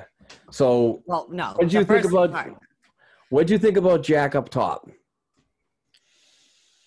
I don't know. I think he's playing well, but I'm not overwhelmed the way other people are seeing things. I think some of that is also still shiny new toy. You know what I mean? Different and like because people around, especially in the beginning, people around him. I like what I see from him. I don't mean it in that way. You know what I mean? But I would still probably feel more comfortable with if he is going to play up like I'm not seeing like I think he should be a top line player. That doesn't mean I'm not saying if Pasta is hurt that he can't plug in play up there. You know what I mean, kind of thing. Um, Well, it's got to be better options than Wagner. You know, I, well, I, I, was don't know. Wags has been on fire this playoff, so yeah, but, like, on the fourth line, not um, up with uh, first I line would minutes. think though. Well, that was what I was going to say. Is I actually think Studnicka looked better. What what was he on the third line the other day or something? He was down, right? Because was yeah, up. he was down. Um, I think he looks really good there. Uh, I probably just a um, compliment to that line. Do you know what I mean? Like as opposed to like he should be. I don't mean it like oh he should be buried down there. I just mean I thought he looked really good there. I think though sometimes with him on the top, the same things we see with Bjork, right? Like he looks brilliant one game and then the next game you're like, kid, you can't take these kind of tripping penalties in game three. You know what I Yeah. mean? Like the critical game three of the playoff. Um, I think we've seen Bjork play a lot more, so it's a lot easier to jump on his because we do know how he can play. Where Studnicka, maybe give him a little and should have a little more leeway, not having as much experience. I don't have an issue if maybe you want to keep rotating those two out on the front if Pasta's not ready. So maybe Bjork is in the doghouse. Go ahead and let Studnicka slot up there for a game. Um, but if Pasta doesn't come back, say we make the second round and he doesn't play the rest of the series, I'm not comfortable with just leaving that kid there. Because again, whether it's pressure or what, like, I would be more comfortable rotating those two. Do you know what I mean? Yep. Because when Pasta gets back, Bjork is more likely to be in the actual lineup than Studnicka is, just because he's Right. one of the Right. quote unquote like. I just like to give him the opportunity. The experience is good. Yeah. Uh, and like I said, I, I, thought I, I thought he did really good um, up there. So, but uh, the the work with Coyle too was also commendable. You know, and Charlie said the same thing that the kid just he's willing to learn and put in the work and do what he needs to do, and he's asking the appropriate questions. So it, it, it's the it's the positive step forwards you want to Yeah. see out of a developing player. So, um, yeah, I'm I'm not that. I am a shiny new toy guy, but I'm not that. We need him. We need Jack in the lineup all the time. I Well, do some get, people are though. yeah. I'm right I'm not one of those. I I get where to pick and place at a young man's you know career. We just can't just all just be on the front line because you're the you're the next you're the next one. You still have to prove that you even have going to be the one. So um, yeah, I mean, I, I just I like the experience he's getting, and the, and the more he can get, it's just going to be good for his resume and confidence and so on. But no, I completely understand with you with what you're saying. Is when when things get back to original lineups and so on, injuries are, are you know somewhat getting better. That um, obviously he'll be probably be the man out now. So uh, or on the rotation, which Yeah, is not I- that I- wouldn't hurt either. I think it might be more on rotation based. Uh, two, just generally to get him in because I mean we've had people coming in, right? All of a sudden it was like, oh, Par Lindholm, I forgot about you again. I, I keep forgetting about Par Lindholm. I don't mean to. Yeah, I'm sure you're perfectly lovely. I just don't. You're not, like I just don't. Like I notice if Wagner's not in the lineup. I don't notice if. I'm not a huge fan of Lindholm, but I thought he he No, he looked good. damn good. Yeah, Um, and anybody, the people, and I know you don't love Joakim Nordstrom just in a general sense, right? But that boy's been playing his ass off this week too. He is a Yep. blocking maniac. He is doing exactly what his ass should be doing. He's doing every Very year in the playoffs. We have a couple guys that do their job and do it so fucking well that you start going, "Why don't you do this all the time?"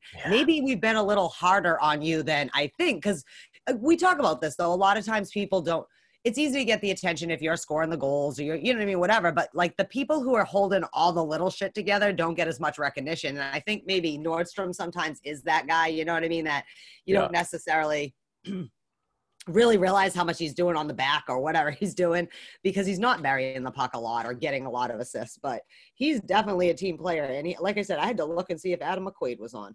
Um, what was I going to say? I was going to say one more thing about Studnicka, though. I can't remember what it was. Oh, I guess just generally, like, I don't think he's hurting the situation being up there. And, you know, I'd much rather have him in the lineup than Trent Frederic or somebody. Yeah. you know how I feel about that. Um, but like I said, I also don't want to hang him out to dry. So I guess if you're gonna slot him back up there, maybe take Bjork out or bump Bjork back down on the third. I would do it game four because what's the worst that happens if he does like just have a rough game because Carolina's not. I mean, they're hard competition. I want him to get some of that experience. I also game four is still kind of safe, right? Because the worst that's happening is that you know they they might tie it up, but we still have a game five to play either way, kind of thing. You know what I mean? Yep. Uh, and that might take some. It probably would be more pressure on him if we go up three to one, and then he's playing game six. You know what I mean? Whatever. Yeah, sure. That to me, it would seem to me to be slot him in there. But yeah, either way, I think him or Bjorky. I think Bjork had a bad day the other day. It was not his. Best yeah, he sure did. Uh, that was right, not but good. we don't often see that from him. Just kind of like young guy, kind of stupid mistakes. So maybe he was a lot. Maybe he was affected by Tuukka leaving. I don't know. It was inexplicable though because he doesn't normally. Like Lauzon gets put in the box. a lot. I remember when he first started playing up a little bit. I was like, "Guy, you got to keep your ass out of the box." I'm all for being tough and stay like that's great, but don't be dumb. Don't slash people. Don't you know? I mean, especially when the ref is right there. I mean, everybody knows that. No, I'm just kidding. Um, who else? What else? So I think that second line is looking awesome. Krejci's floating to the top again to come on, Yeah. boys, let's go playoff time. This is I- how you do it. I touched on the Kase thing uh, a little while ago, and I thought that, you know, like I said, he's he's, I think he's playing a lot better, um, and and that creating. I mean, I'd like to see him finish more. That's that's my biggest thing with him is is he's a good skater. Uh, he's he's good along the boards. He gets into those grinding areas and so on. But I, my thing is, I got to finish, and you got to help uh, increase that secondary scoring, which I think is getting better. But it's getting better by other point, other people on that line. Krejci obviously leading the way with with his uh, his playoff experience and and what we know that that switch, you know, from going from the regular season right into the postseason switch. Um, but you know, all in due time. But I just hope that he gets it sooner or later. You know, I I think if you put all the tools that Kase has together, and you you get that finish out of him, he's going to be a really impact player and somebody that you know the Bruins might want to stick around after. Uh, I think he's got one more season or two more years to go, but um, you know who knows. But for now, let's just get pucks on net and uh, and just Which keep doing doing. what you're doing. Yeah, they are getting pucks on net. I'm seeing a lot more net front presence and so on. So which is which is which is good. Um, you know, so it's going to be a tough series, and I mean, Game Four is tomorrow. You know, and and that could be an opportunity for Studnicka to get in there too if uh, if Pastrnak's out and so on. But you know, Is there anything at this point? I mean, obviously, everyone can always improve. We're not quite, I think, the Bruins, but we're we look way more like our team. Like we kept saying, what is their identity? They don't even look like themselves. They look like you put thirty people who never met in a room and like just drop them in there, like they haven't, like you know, like all of a sudden, like Carlo and Krug haven't been a defensive pair for three years or whatever. Like what the, yeah, you know um Yeah. is there anything that you're seeing that i was going to say there's been a lot more net from and they especially the second and fourth line they've been putting the puck on net a lot um i guess maybe i don't know how you're feeling about jake DeBrusk. there's a lot of like hate going on and defensiveness of jake DeBrusk. I think he still struggles to slow it down. I think what Krejci needs to do is figure out how to slow down because Kase has this. You can tell his mind's working faster, or his legs are working faster than what he's trying. He sees what he's trying to do, but he's still, you know, it's like he's finally he's getting in the system. He looks all right, like he's gonna be all right within Cassidy's system and stuff. Um, I think that's what for me. Like I need to see how Krejci can get his wingers to slow down. Like now, DeBrusk, we have a winger that can help you out, buddy. So it's not like me and you and a dog named Boo, whoever happens to be playing with us today. You know, whatever. And I do think with uh, Jake DeBrusk, he does take on a lot of responsibility and create pressure in his own mind sometimes. Just like now, I don't want him to be discouraged. You were putting that puck all over the place, kid. It's gonna go in. Don't give up. Like, you know what I mean? Yeah, Um, the, I don't I don't feel I don't understand why people are hating on them. I don't feel like he's doing dumb mistakes. He's doing the same thing as everyone else, waiting too long to get a shot off, try you know, maybe trying to be a little too fancy, like you said, here and there. Um, but do you think it's warranted like the backlash on DeBrusk? I, I honestly don't believe so. I think that he's still a young man that just commonly makes some some mistakes or or you know Common mistakes for a young guy. yeah yeah yeah yeah it is. You know it's just something to learn from. And and you know I just I really like that line just for the fact is that Krejci is a slower player but that's good. That's good for a center believe it or not. Um, because your center basically sets your tone when you're transitioning in my opinion. So you have the two forwards in Kase and DeBrusk up front on your wings. Those guys, you you you take if you get the puck, if you're Krejci and you want to transition, you give one of those guys the puck. Let those two go down there and and and try to get through the offensive zone, get past that blue line, and then here comes Krejci trailing. You know what I mean? So you're creating layers. Hmm. So DeBrusk comes in with his speed, Kase on the right side with his speed. If they can pick their head up and look find Krejci somewhere in the slot for a big bomb, that'd be awesome. And that's exactly how I like to see it played. But it always doesn't work out like that. So, but I don't know. I just, I couldn't see like, yeah, I don't know. It's weird. Krejci's just very uh, strange player. I mean, he plays the game very slowly, but it's so effective. Yeah. You know, if that makes any sense at all. But it's fast at the same time. Yeah. He Yeah. does physically slow, not just in his own mind, but can slow down a pace. But he's also not the standstill player either. So he's moving or whatever. Like I said, I love him up on the power like that. Like I understand again why you don't necessarily put them on so you have them both available when you're on a power play. You know what I mean? Everyone can breathe, but just like having that much brain, like you know, some people are great at playing hockey. They're not great at planning out what's happening five steps ahead. I mean, obviously, Yeah. these are NHL players, so hopefully they're all a little closer to than that. But then some people really do just have big brains and can see all the scenarios and go on. And I think that's him. And I think too, because he's just a steady presence. Do you know what I mean? So that's why I think it's important to leave DeBrusk with him because he is the only constant A that Krejci's had for these few years, but also DeBrusk, you know, and being a forward, I, I and I agree with you. Like you should be able to be flexible and stuff. But I thought it was bullshit when they put him on the friggin' right side of the third line a couple games ago. Like, are you serious? You've Yeah. never played him on that right side ever. Like, and you've been his coach the whole time. Like, you know what I mean? You ne- Yeah. you have never even during an injury asked this boy to play that side, and now suddenly, sometimes I feel like, oh yeah, that's gonna solve the problem. Again, I'm not a professional coach. That's why he gets paid and I don't. Like, you know, to like coach. Right, right. But um, I Mm. just was surprised by how much I thought it would be more like, hey, at least you know you're. Yes, I need you to bury the puck, but I don't think he's done anything anybody else isn't doing, taking too much time. I mean, they're all falling on their asses everywhere. You know what I mean, Yeah. kind of thing. Oh yeah. I'm just that. Um, I like that we have. We were struggling to get to play when we were kind of in a tight space. We weren't putting anyone in front of the net. We weren't creating space for passing. That looks so much better the last few games. Just being able to be in deep in Carolina and keeping it in deep. No more like just, oh, yeah, they cleared it. Yeah, they cleared it, which is obviously important because, I mean, Carolina's got a good defense. You don't want, you know what I mean? Yeah. Dougie Hamilton, I hate you. Um, is there anything that you're tremendously worried about? Or do you feel much better? Chara, about Chara, Chara. Chara is my biggest uh, thorn in my side right now. Um, not hating on him, just wish he'd make some better plays and decisions, ti more timely ones. It's just it's it's tough to see, and I, I can see he's just.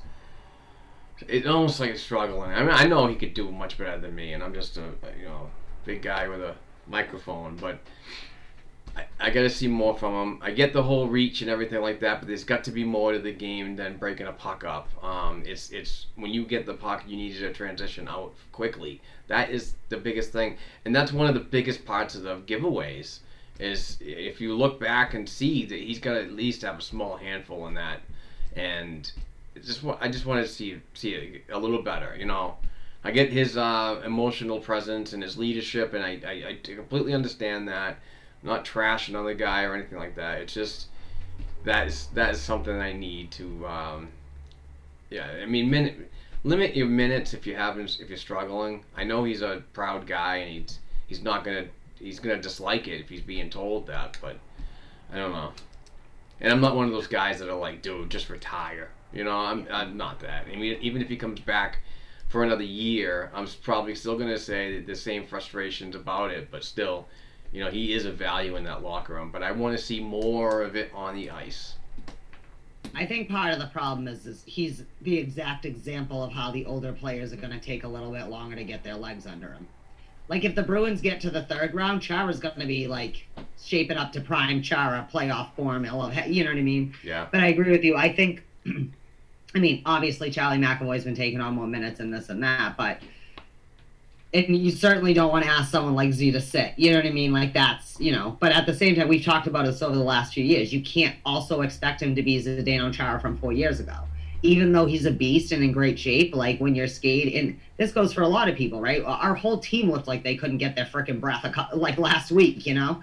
Um, but if our 23 year olds are having a hard time getting going, it's to be said that's not a knock on him. It's not his fault. Like I said, if we make it through this round, I'm sure Chara is going to look a lot better come halfway through the next round. You know, once he gets going, he's going to be a freight train you can't stop. But I agree. I think part of it is it is a hard one, right? Because you're in the playoffs. Like you, like we're always like we need bigger bodies. Well, you can't also sit down the biggest fucking body we have. Yeah. But at the same time, if it's going to help Z, especially in say this first round, to get a little more rest and get a little, you know what I mean? Because that dude hasn't taken a maintenance day or anything yet. Like he's a Zdeno Chara. He gets up and he's Yeah. that dude, first one in, last one out kind of thing. And He is a warrior, that's for sure. Lauren. You know, so uh, okay, I agree on that. Overall, though, I think defensively we have looked a lot better in our own end. Like they have been clearing it, and you know, just I was not feeling very happy about our defense at all through the whole entire thing. Right. All right. Um, I think that's good. Um, I mean, what else is there to reflect on, right? We already talked about the actual games or whatever on that. Um, the rest of the series, uh, tomorrow we play at 8 o'clock. That's game four. We know that. The rest of it's TBD. I think it's weird we have days but not times because, again, you can only play so many games in the rinks and you're only going to have X amount of winners in each rink. But, uh, so game five is supposed to be Wednesday. We don't know when, but on the 19th. Game six is Thursday as needed. Obviously, these get into that. We know we have to play at least five games, but game six is as needed. And like Mark pointed out earlier, that would be a back to back. One would think if we end up playing a back to back, if Carolina wins a game and we're going six games, uh, which I fully would expect that the series would probably go at least six games.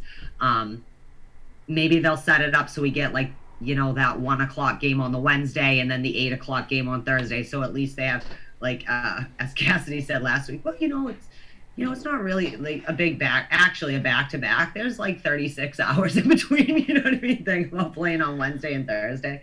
I'm like oh god, people crack me up. I'd be like, what the frig is this? You know what I think is weird though? Some of these teams, because some people could like the Caps are almost out, whatever. Tonight, Blackhawks could go That's home. probably why they're all TBD because they're trying to figure out who's going to be around and who's not. And I get that. But think about it. If so say Vegas wins tonight, they're gonna have the same situation we had last year. They're gonna have almost ten days off because the next round of games doesn't start until the twenty fifth. Really? Yeah.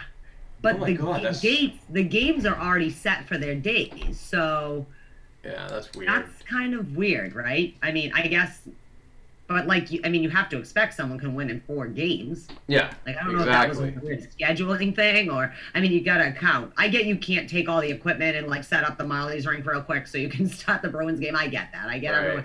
I do agree maybe there should have been a backup plan just in case because you can safely move the people over. But I mean also who the fuck thinks there's gonna be a seven OT, you know, I mean seven period fucking Yeah. five OT kind of That game or whatever. That was just know? maddening. So That, that's maddening. insanity. We'll never see it again. Welcome to Coronaville, right? Like, um, but that's the rest of the series. Um, and then hopefully, uh, once the 25th gets around, we'll still be around. Uh, don't get too excited till it happens, though, because Carolina is bad. Even with Svechnikov going to be out, and he is out, he will not return.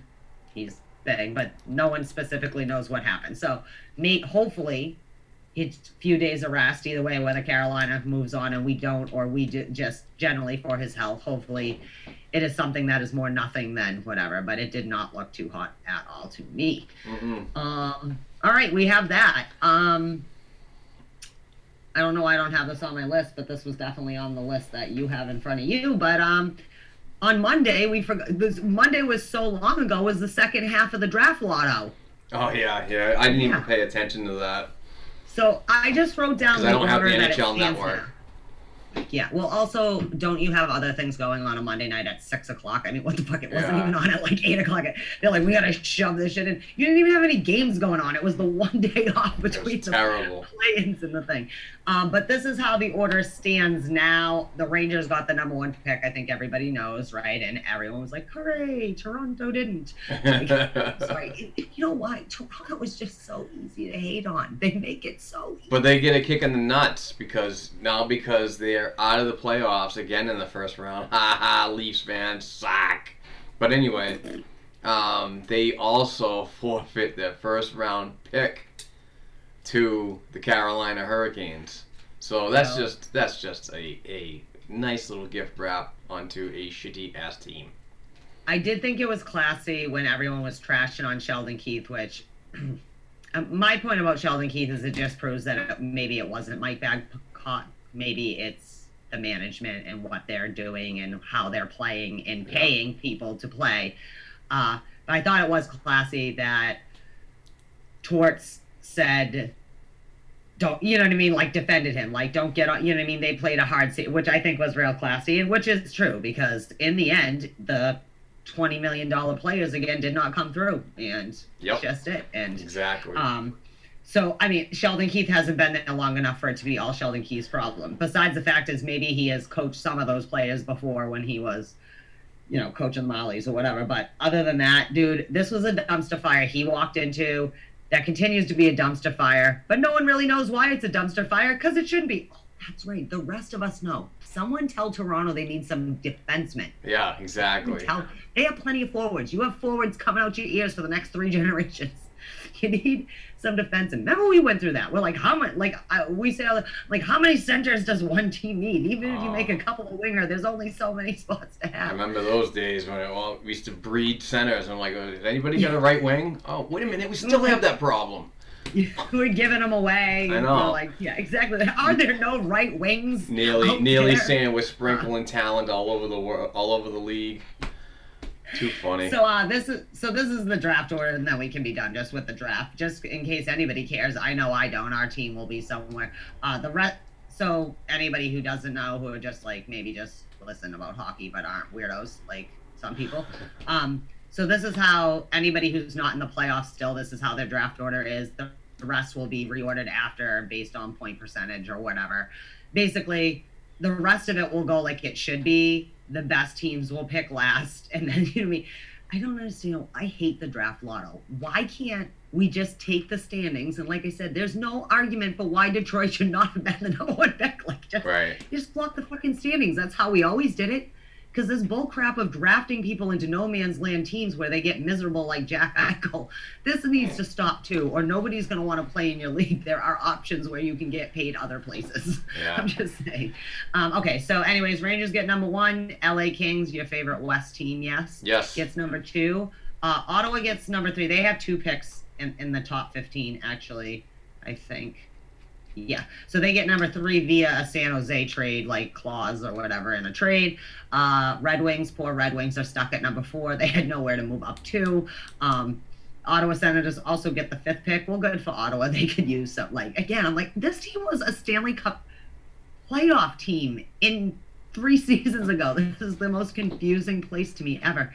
Um, then the Ducks, Devils, Sabres, Minnesota gets the ninth pick. The Jets get the 10th. Predators the 11th.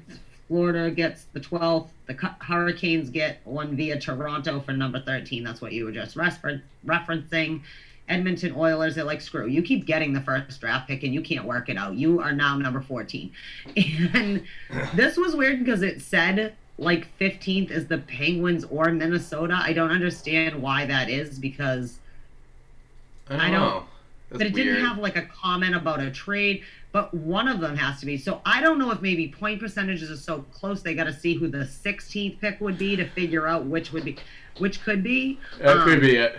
Yeah, because so many teams were so close before the end of the, you know, like I don't know. So that's it. Exciting times again. Like Mark said, we could have done all that bullshit in the same two days and just done the draft all together. I don't know No why they have to make it big and dramatic. Uh, but everyone's like, yeah. It was so funny too because everyone's like, yeah, the Oilers at Toronto, of course they're gonna get the number one pick and they got all the guys. And, blah, blah, blah.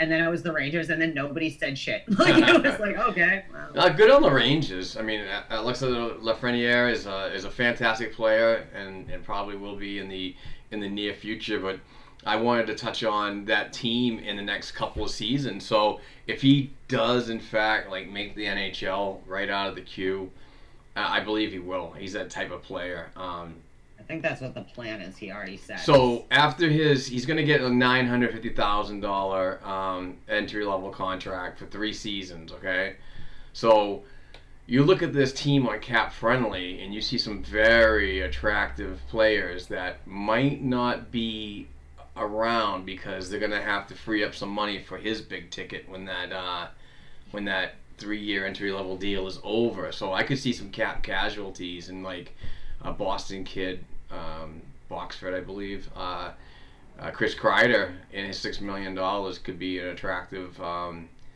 um, you know, piece to move to uh, create more room for that Rangers team that's up against it like the Bruins. I mean, they have limited cap space too, so there's going to be with these new kids and, and, and the Rangers, they, they their draft they have two first round draft picks, so. Uh, that's another situation that you're gonna have to run into if these two players, Lafreniere and uh, whoever they take, uh, else in the first round, uh, come out of their entry level deals and they're barking seven, eight million dollar offers and blah blah blah. That's gonna be tight. So yeah, I could see like uh, Kreider or I could see even a Jacob Trouba uh, being available to pick up if it's. Uh, and hopefully the Bruins would be. I've always been a big Trouba guy. Not about his, his attitude in, in, in Winnipeg, but just his defensive style. And, and he, I mean, that guy's just a true Bruin, in my opinion. And Kreider is a grinder. You know, Boston kid grinder.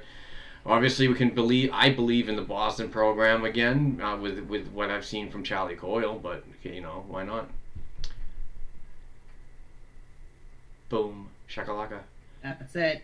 Stay tuned October for Mark to have a full-on draft rant, pre, uh, optimistic pre-draft Yes, yes, absolutely. podcast. A little bit here, maybe even with your boy Tim Richardson. You guys can do a little. We might, yeah, we might be able to do that.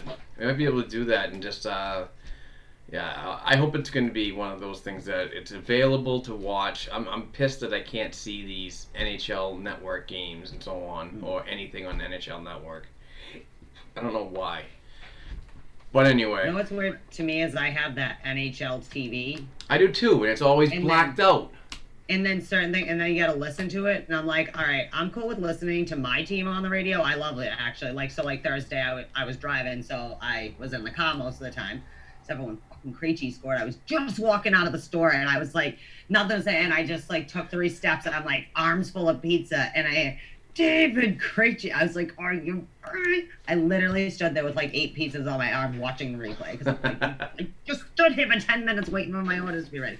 Uh, That's awesome. but um, yeah. So that was the draft. Mark will uh, have a meltdown after the draft as well, and or at least tell us who the people we drafted is. Because let's face it, most average hockey fans could really care two flying craps. I do. I'm a big fan so of the like draft. there are those. I'll care that I'll probably check it out a little and then just look what the final list was and circle my people and then Google them. Um, that being said, I am also someone I like to listen to Draft Class and some of the other like you Yep. know Great the people- podcasts. Great podcasts. the people who know about prospects or the next wave of prospects. I guess they're not Sure. prospects yet. No one's been drafted. Sure, Uh, sure. All right, so then I guess we're starting to wrap things up. We don't. I mean, that we've talked about a lot. I think we talked Yeah, about it fast. we had a we had a pretty decent list of uh of things to go over and so on. Um, So this is a fun one though. Um, Yeah. So I have a question for you. Now I hate Dougie Hamilton, so I would not follow Dougie Hamilton. Did he block you? wasn't a Twitter newbie. Did you get blocked by Dougie Hamilton? Yes, I did. Uh, I- I am did. officially All right, blocked so by Dougie. Hamilton, and I I, almost followed Dougie Hamilton to send a tweet about how much I hate Dougie Hamilton and then get blocked. to get blocked because I feel like I'm not in it. I think it is hilarious that from three days of total meltdown of Tuukka Tuukka, Jack Edwards, Mike Milbury, whatever, like blah, Yeah. to I I, got don't. blocked. Have you been blocked? Suddenly, Bruins have been. Uh, those of you who uh, apparently did not get blocked by Dougie Hamilton by the time you listened to this, uh, Dougie like freaked out and blocked all of Boston sports media and apparently most of the Bruins fan base at this point. Funny, why are you following all of us? I'm just wondering. Like, not me, because again, I hate you. I don't. Any Boston you have to related in your uh, bio, I heard Yeah. was going uh, getting blocked. Which is funny. But then again, there's a lot of people saying that that might not be him. I doubt it. That's a Dougie Hamilton thing to do. Let's be honest. Because I would That's think I would think he'd have a check mark next to his name being so popular. Yeah, but is he really that popular? I'm just saying. Uh, that's true. That's I'm true. just saying, like, That's true. I mean, I I mean, I don't I don't know if it's him or not. You know what I mean? Uh, I would think though, if it was specifically like media or whatever, like I doubt it. I feel like it would be a total Dougie Hamilton thing to have been on Twitter, but not really use Twitter, but then block everyone on Twitter because he didn't like, you know, he's. I don't want to call him a snowflake, Right. Well, but if you want to distract them, if you want to distract them in any of these games, like throw a picture of your museum up on the big screens. hey, that's not funny. Some of us like museums. All right, all right, all right. Okay. Some of us like old shit that's just behind some glass. Maybe you don't, but I know I'm fascinated. Hey. I'm like, ooh, Charlemagne's robe. Like I love I love that kind of thing. Don't make fun of geeks. Um Oh shit, I don't I didn't write it down. The King Clancy finalist. I was gonna mention that. Anyways, I don't know. Maybe I might try to follow Dougie just to see if I can get blocked because I feel left out now, and Inga doesn't like not being in the in crowd. That and right funny. now I'm not in. But I am proud of you. You have been blocked. Whether it's the real Dougie or not the real Yeah. Dougie Yeah. is what it is. Um, they gave they put out the King Clancy finalists. I apparently didn't write it down. I can't remember the third person. PK Subban, Matt Dumba, and uh, I don't remember who the third person I is. don't, I don't remember either. I'm sorry, I failed you, world. Nope. I can't remember who it is. Anyways, that's the humanitarian award. Like Yep. basically the humanitarian award. I'd say let's do a prediction, but I can only remember two of the three people. I must that must have been on one of my pre-draft first round of what am I gonna put in this thing. Um, yeah, so I'm gonna look at that. We didn't do any Ask B and G's, right? no, we didn't do that. I've just been so busy trying to get everything with the whole business venture up and running and starting new emails, starting new Twitter accounts, and s- signing papers, this and that, and blah blah blah. It's just been a whirlwind of fun. So I f- totally forgot to do Ask B and G. Yeah, well, here's a tip, people. Always send us Ask B and G's. In case Mark fails to put any out, send them to him all Yeah, the we- time. And tell him to take a screenshot. Don't forget to screenshot this because he will not. He'll be like, there were some out there. Like, I don't know, I'm there. Well, no, I Um, just I just do a search and I go hashtag Ask B and G, and then I, I go up to the the most recent and it'll list them all out for me. I know, but you have to actually go and do that. Like last Shut week, your you're like, yeah, I think there was some on Facebook. Uh, we'll get back to those. And I have to look up the King Clancy. That will annoy me. Um, Quick. So no, I'm just doing that while we're talking. Um, so I should have put finalists. So that being said, I guess that that's pretty much a wrap. We got a game tomorrow night. So psyched. I'm so pumped. If it goes night. seven, we may record before or after the game because we don't know when the game will be. If it goes seven Yeah, it's TBD. So who knows? if it goes six, then Probably we'll already happened. whatever. We, um, there we go. Um, so I would like to wrap up personally by saying much better. I feel much better about um. Oh, Henrik Lundqvist. Why would I forget Henrik? I just There you go. He's the most fashionable. He should Henri. be every year. Uh, that'll that'll clear up some space on the Rangers too. Just throwing that out Exactly. there. Um, everyone go rate, rate, rate, rate. Five stars, even if you don't mean it, because I like being popular. Okay, I know it's not me, it's Mark, but I'm just saying. Please rate and review. Again, you know, I don't care if you hate me. You can say that. You can say, Mark, You are an awesome specimen of a hockey provider. Heather is obnoxious. She makes your Jesus. shows suck. It used to be awesome. Wow, we're ending this one pretty good, huh? Um, I'm just saying, uh, it used to be awesome, and then she came on, and now she's ruined it. Uh, and uh, do that, and also follow Mark on social media at Black and Gold Pod and at Black and Gold 277, which is your. That's my right? personal number. That's my personal, Personal. and the uh, Um, the, the end pod is the is the podcast. And And- uh, I don't know what my Twitter is, but if you care, you can follow me on Twitter. I'm pretty sure the 40 people who do already have. I'm just saying. At Inga with the big mouth. Is that what it is? Yeah. Inga the Big Mouth? Inga the big mouth. Oh, okay. Well, good. Obviously, I don't tweet myself. um, I don't tweet really anything. Sometimes I reply. Um, so please go and do those things. Go to the store next door. Go on Fanatics. Yes, yes. Hit Uh, that hit that banner on the we- W at the website right there, right Yes. That's also where you can find all awesome articles from all the awesome writers. And next week, I am going to make Mark give me a list of the writers and the Patreon members so we can give them their shout outs that I said we were going to give them. Yeah. Yes. it's been a little crazy week, a lot of hockey things going on, but Yes. I'm going to remind you because I just remembered because I meant to remind you, and that's not your fault. I did I will do that you. next week. It is my my fault, and I'm I'm going to get. the Uh, blind lady with blind here, people. we do have a list. I did uh, an updated list on our, our writers directory, so they're getting shout outs next week too, along with the All right, Patreon good. members. But as we wrap this up, I do want to talk about the Patreon.com um, giveaways. So go to Patreon.com slash Black and Gold Hockey Podcast. Donate a dollar per episode, and you'll be available to and eligible to receive some sweet pucks that are signed. This one's from Anton Khudobin, former Boston Bruin. And uh, we have a ton of stuff, ton of stuff. We're, the inventory is, is getting bigger. My office is getting smaller. So uh, please go to Black and Gold. I'm sorry, Patreon.com slash Black and Gold Hockey Podcast to be eligible.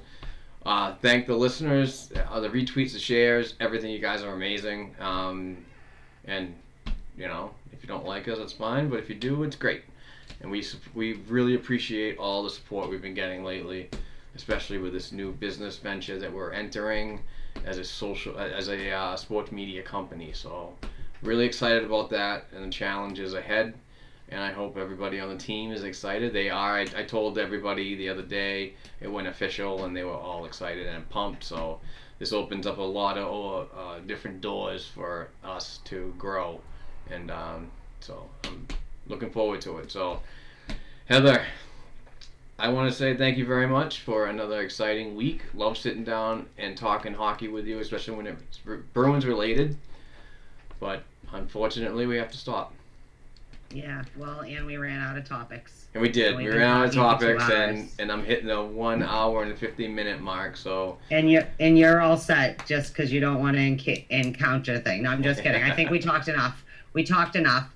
Sorry if it wasn't the best energy level. I think I was all right now, but yeah, no, it's fine. Mark's doing all right. He wasn't feeling so hot this morning, but he's Pink Wit, no free ads, but the Pink Whitney hit me hard, and I hit that hard last night. And I was having a great time with some good friends on the Zoom, and we were talking hockey, and it was just it was craziness. So This is the thing: is that you have to remember that you're not 20 anymore. Yeah, for I know. three days, you're gonna be up live streaming, chatting with your friends or whatever, or round tabling it, watching games. been You crazy. pace yourself.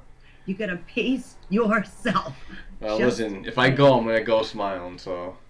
That being true. All right. All right, everybody. Thank you so much for listening and the support and the financial support and just the likes and shares and everything you guys do. It you're absolutely amazing. YouTube members too. We are above 200 members. Keep that climbing. Hit the notification button. Subscribe. Absolutely, please. Show some support. We got some good videos that coming out. Um, we're bringing on some new YouTube uh, creators. So we're gonna have a lot of things going on. So this whole business thing, like I said, opens up a. Uh, is going to open up many doors to our digital content team. And, and if you want to join the team, hit, hit these, hit these areas right here. I got to learn where to where to put my. No, forget it. To your right. Yeah, I know, right. I know. It's Always flipped around, but uh, yeah, just get in touch with me. Uh, send a cover letter over to uh, my email. You find that at the blackandgoldhockey.com website in the meet our team section. So, uh, yeah. So, but with that being said, let's go bees. Let's, win game four. Go up three to one, and don't get yourself in a situation where you have to play back to back five and six. You know, let's let's get game five, and then get your rest and move on to the second round. I'm not sure who we're going to be playing, but I'm excited for it. So, with that being said, thank you very much, everybody. Heather, thank you again. I totally appreciate you. And uh, everybody, have a safe, healthy, and good Bruins week. And stop shitting on Tuukka Rask. He's a free man. Stop shitting on everybody. They're our team people. Like, don't be mean. They need our support. That being said, if we lose game four, I don't want to see everyone, oh, here it goes, of course. Ah, Jaro can't handle that. Shut up. We're fine. Positivity, people. Positivity. Too All right, funny. bye. it's the Iraq. All right, take care, everybody.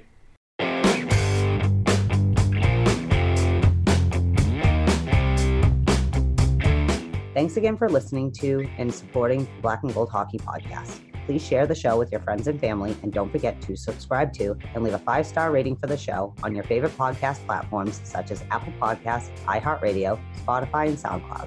Between shows, help us keep the Bruins talk going by visiting our website, blackandgoldhockey.com, by sending an email to blackandgoldhockeyblog at gmail.com, and by following the show on Twitter at blackandgoldpod.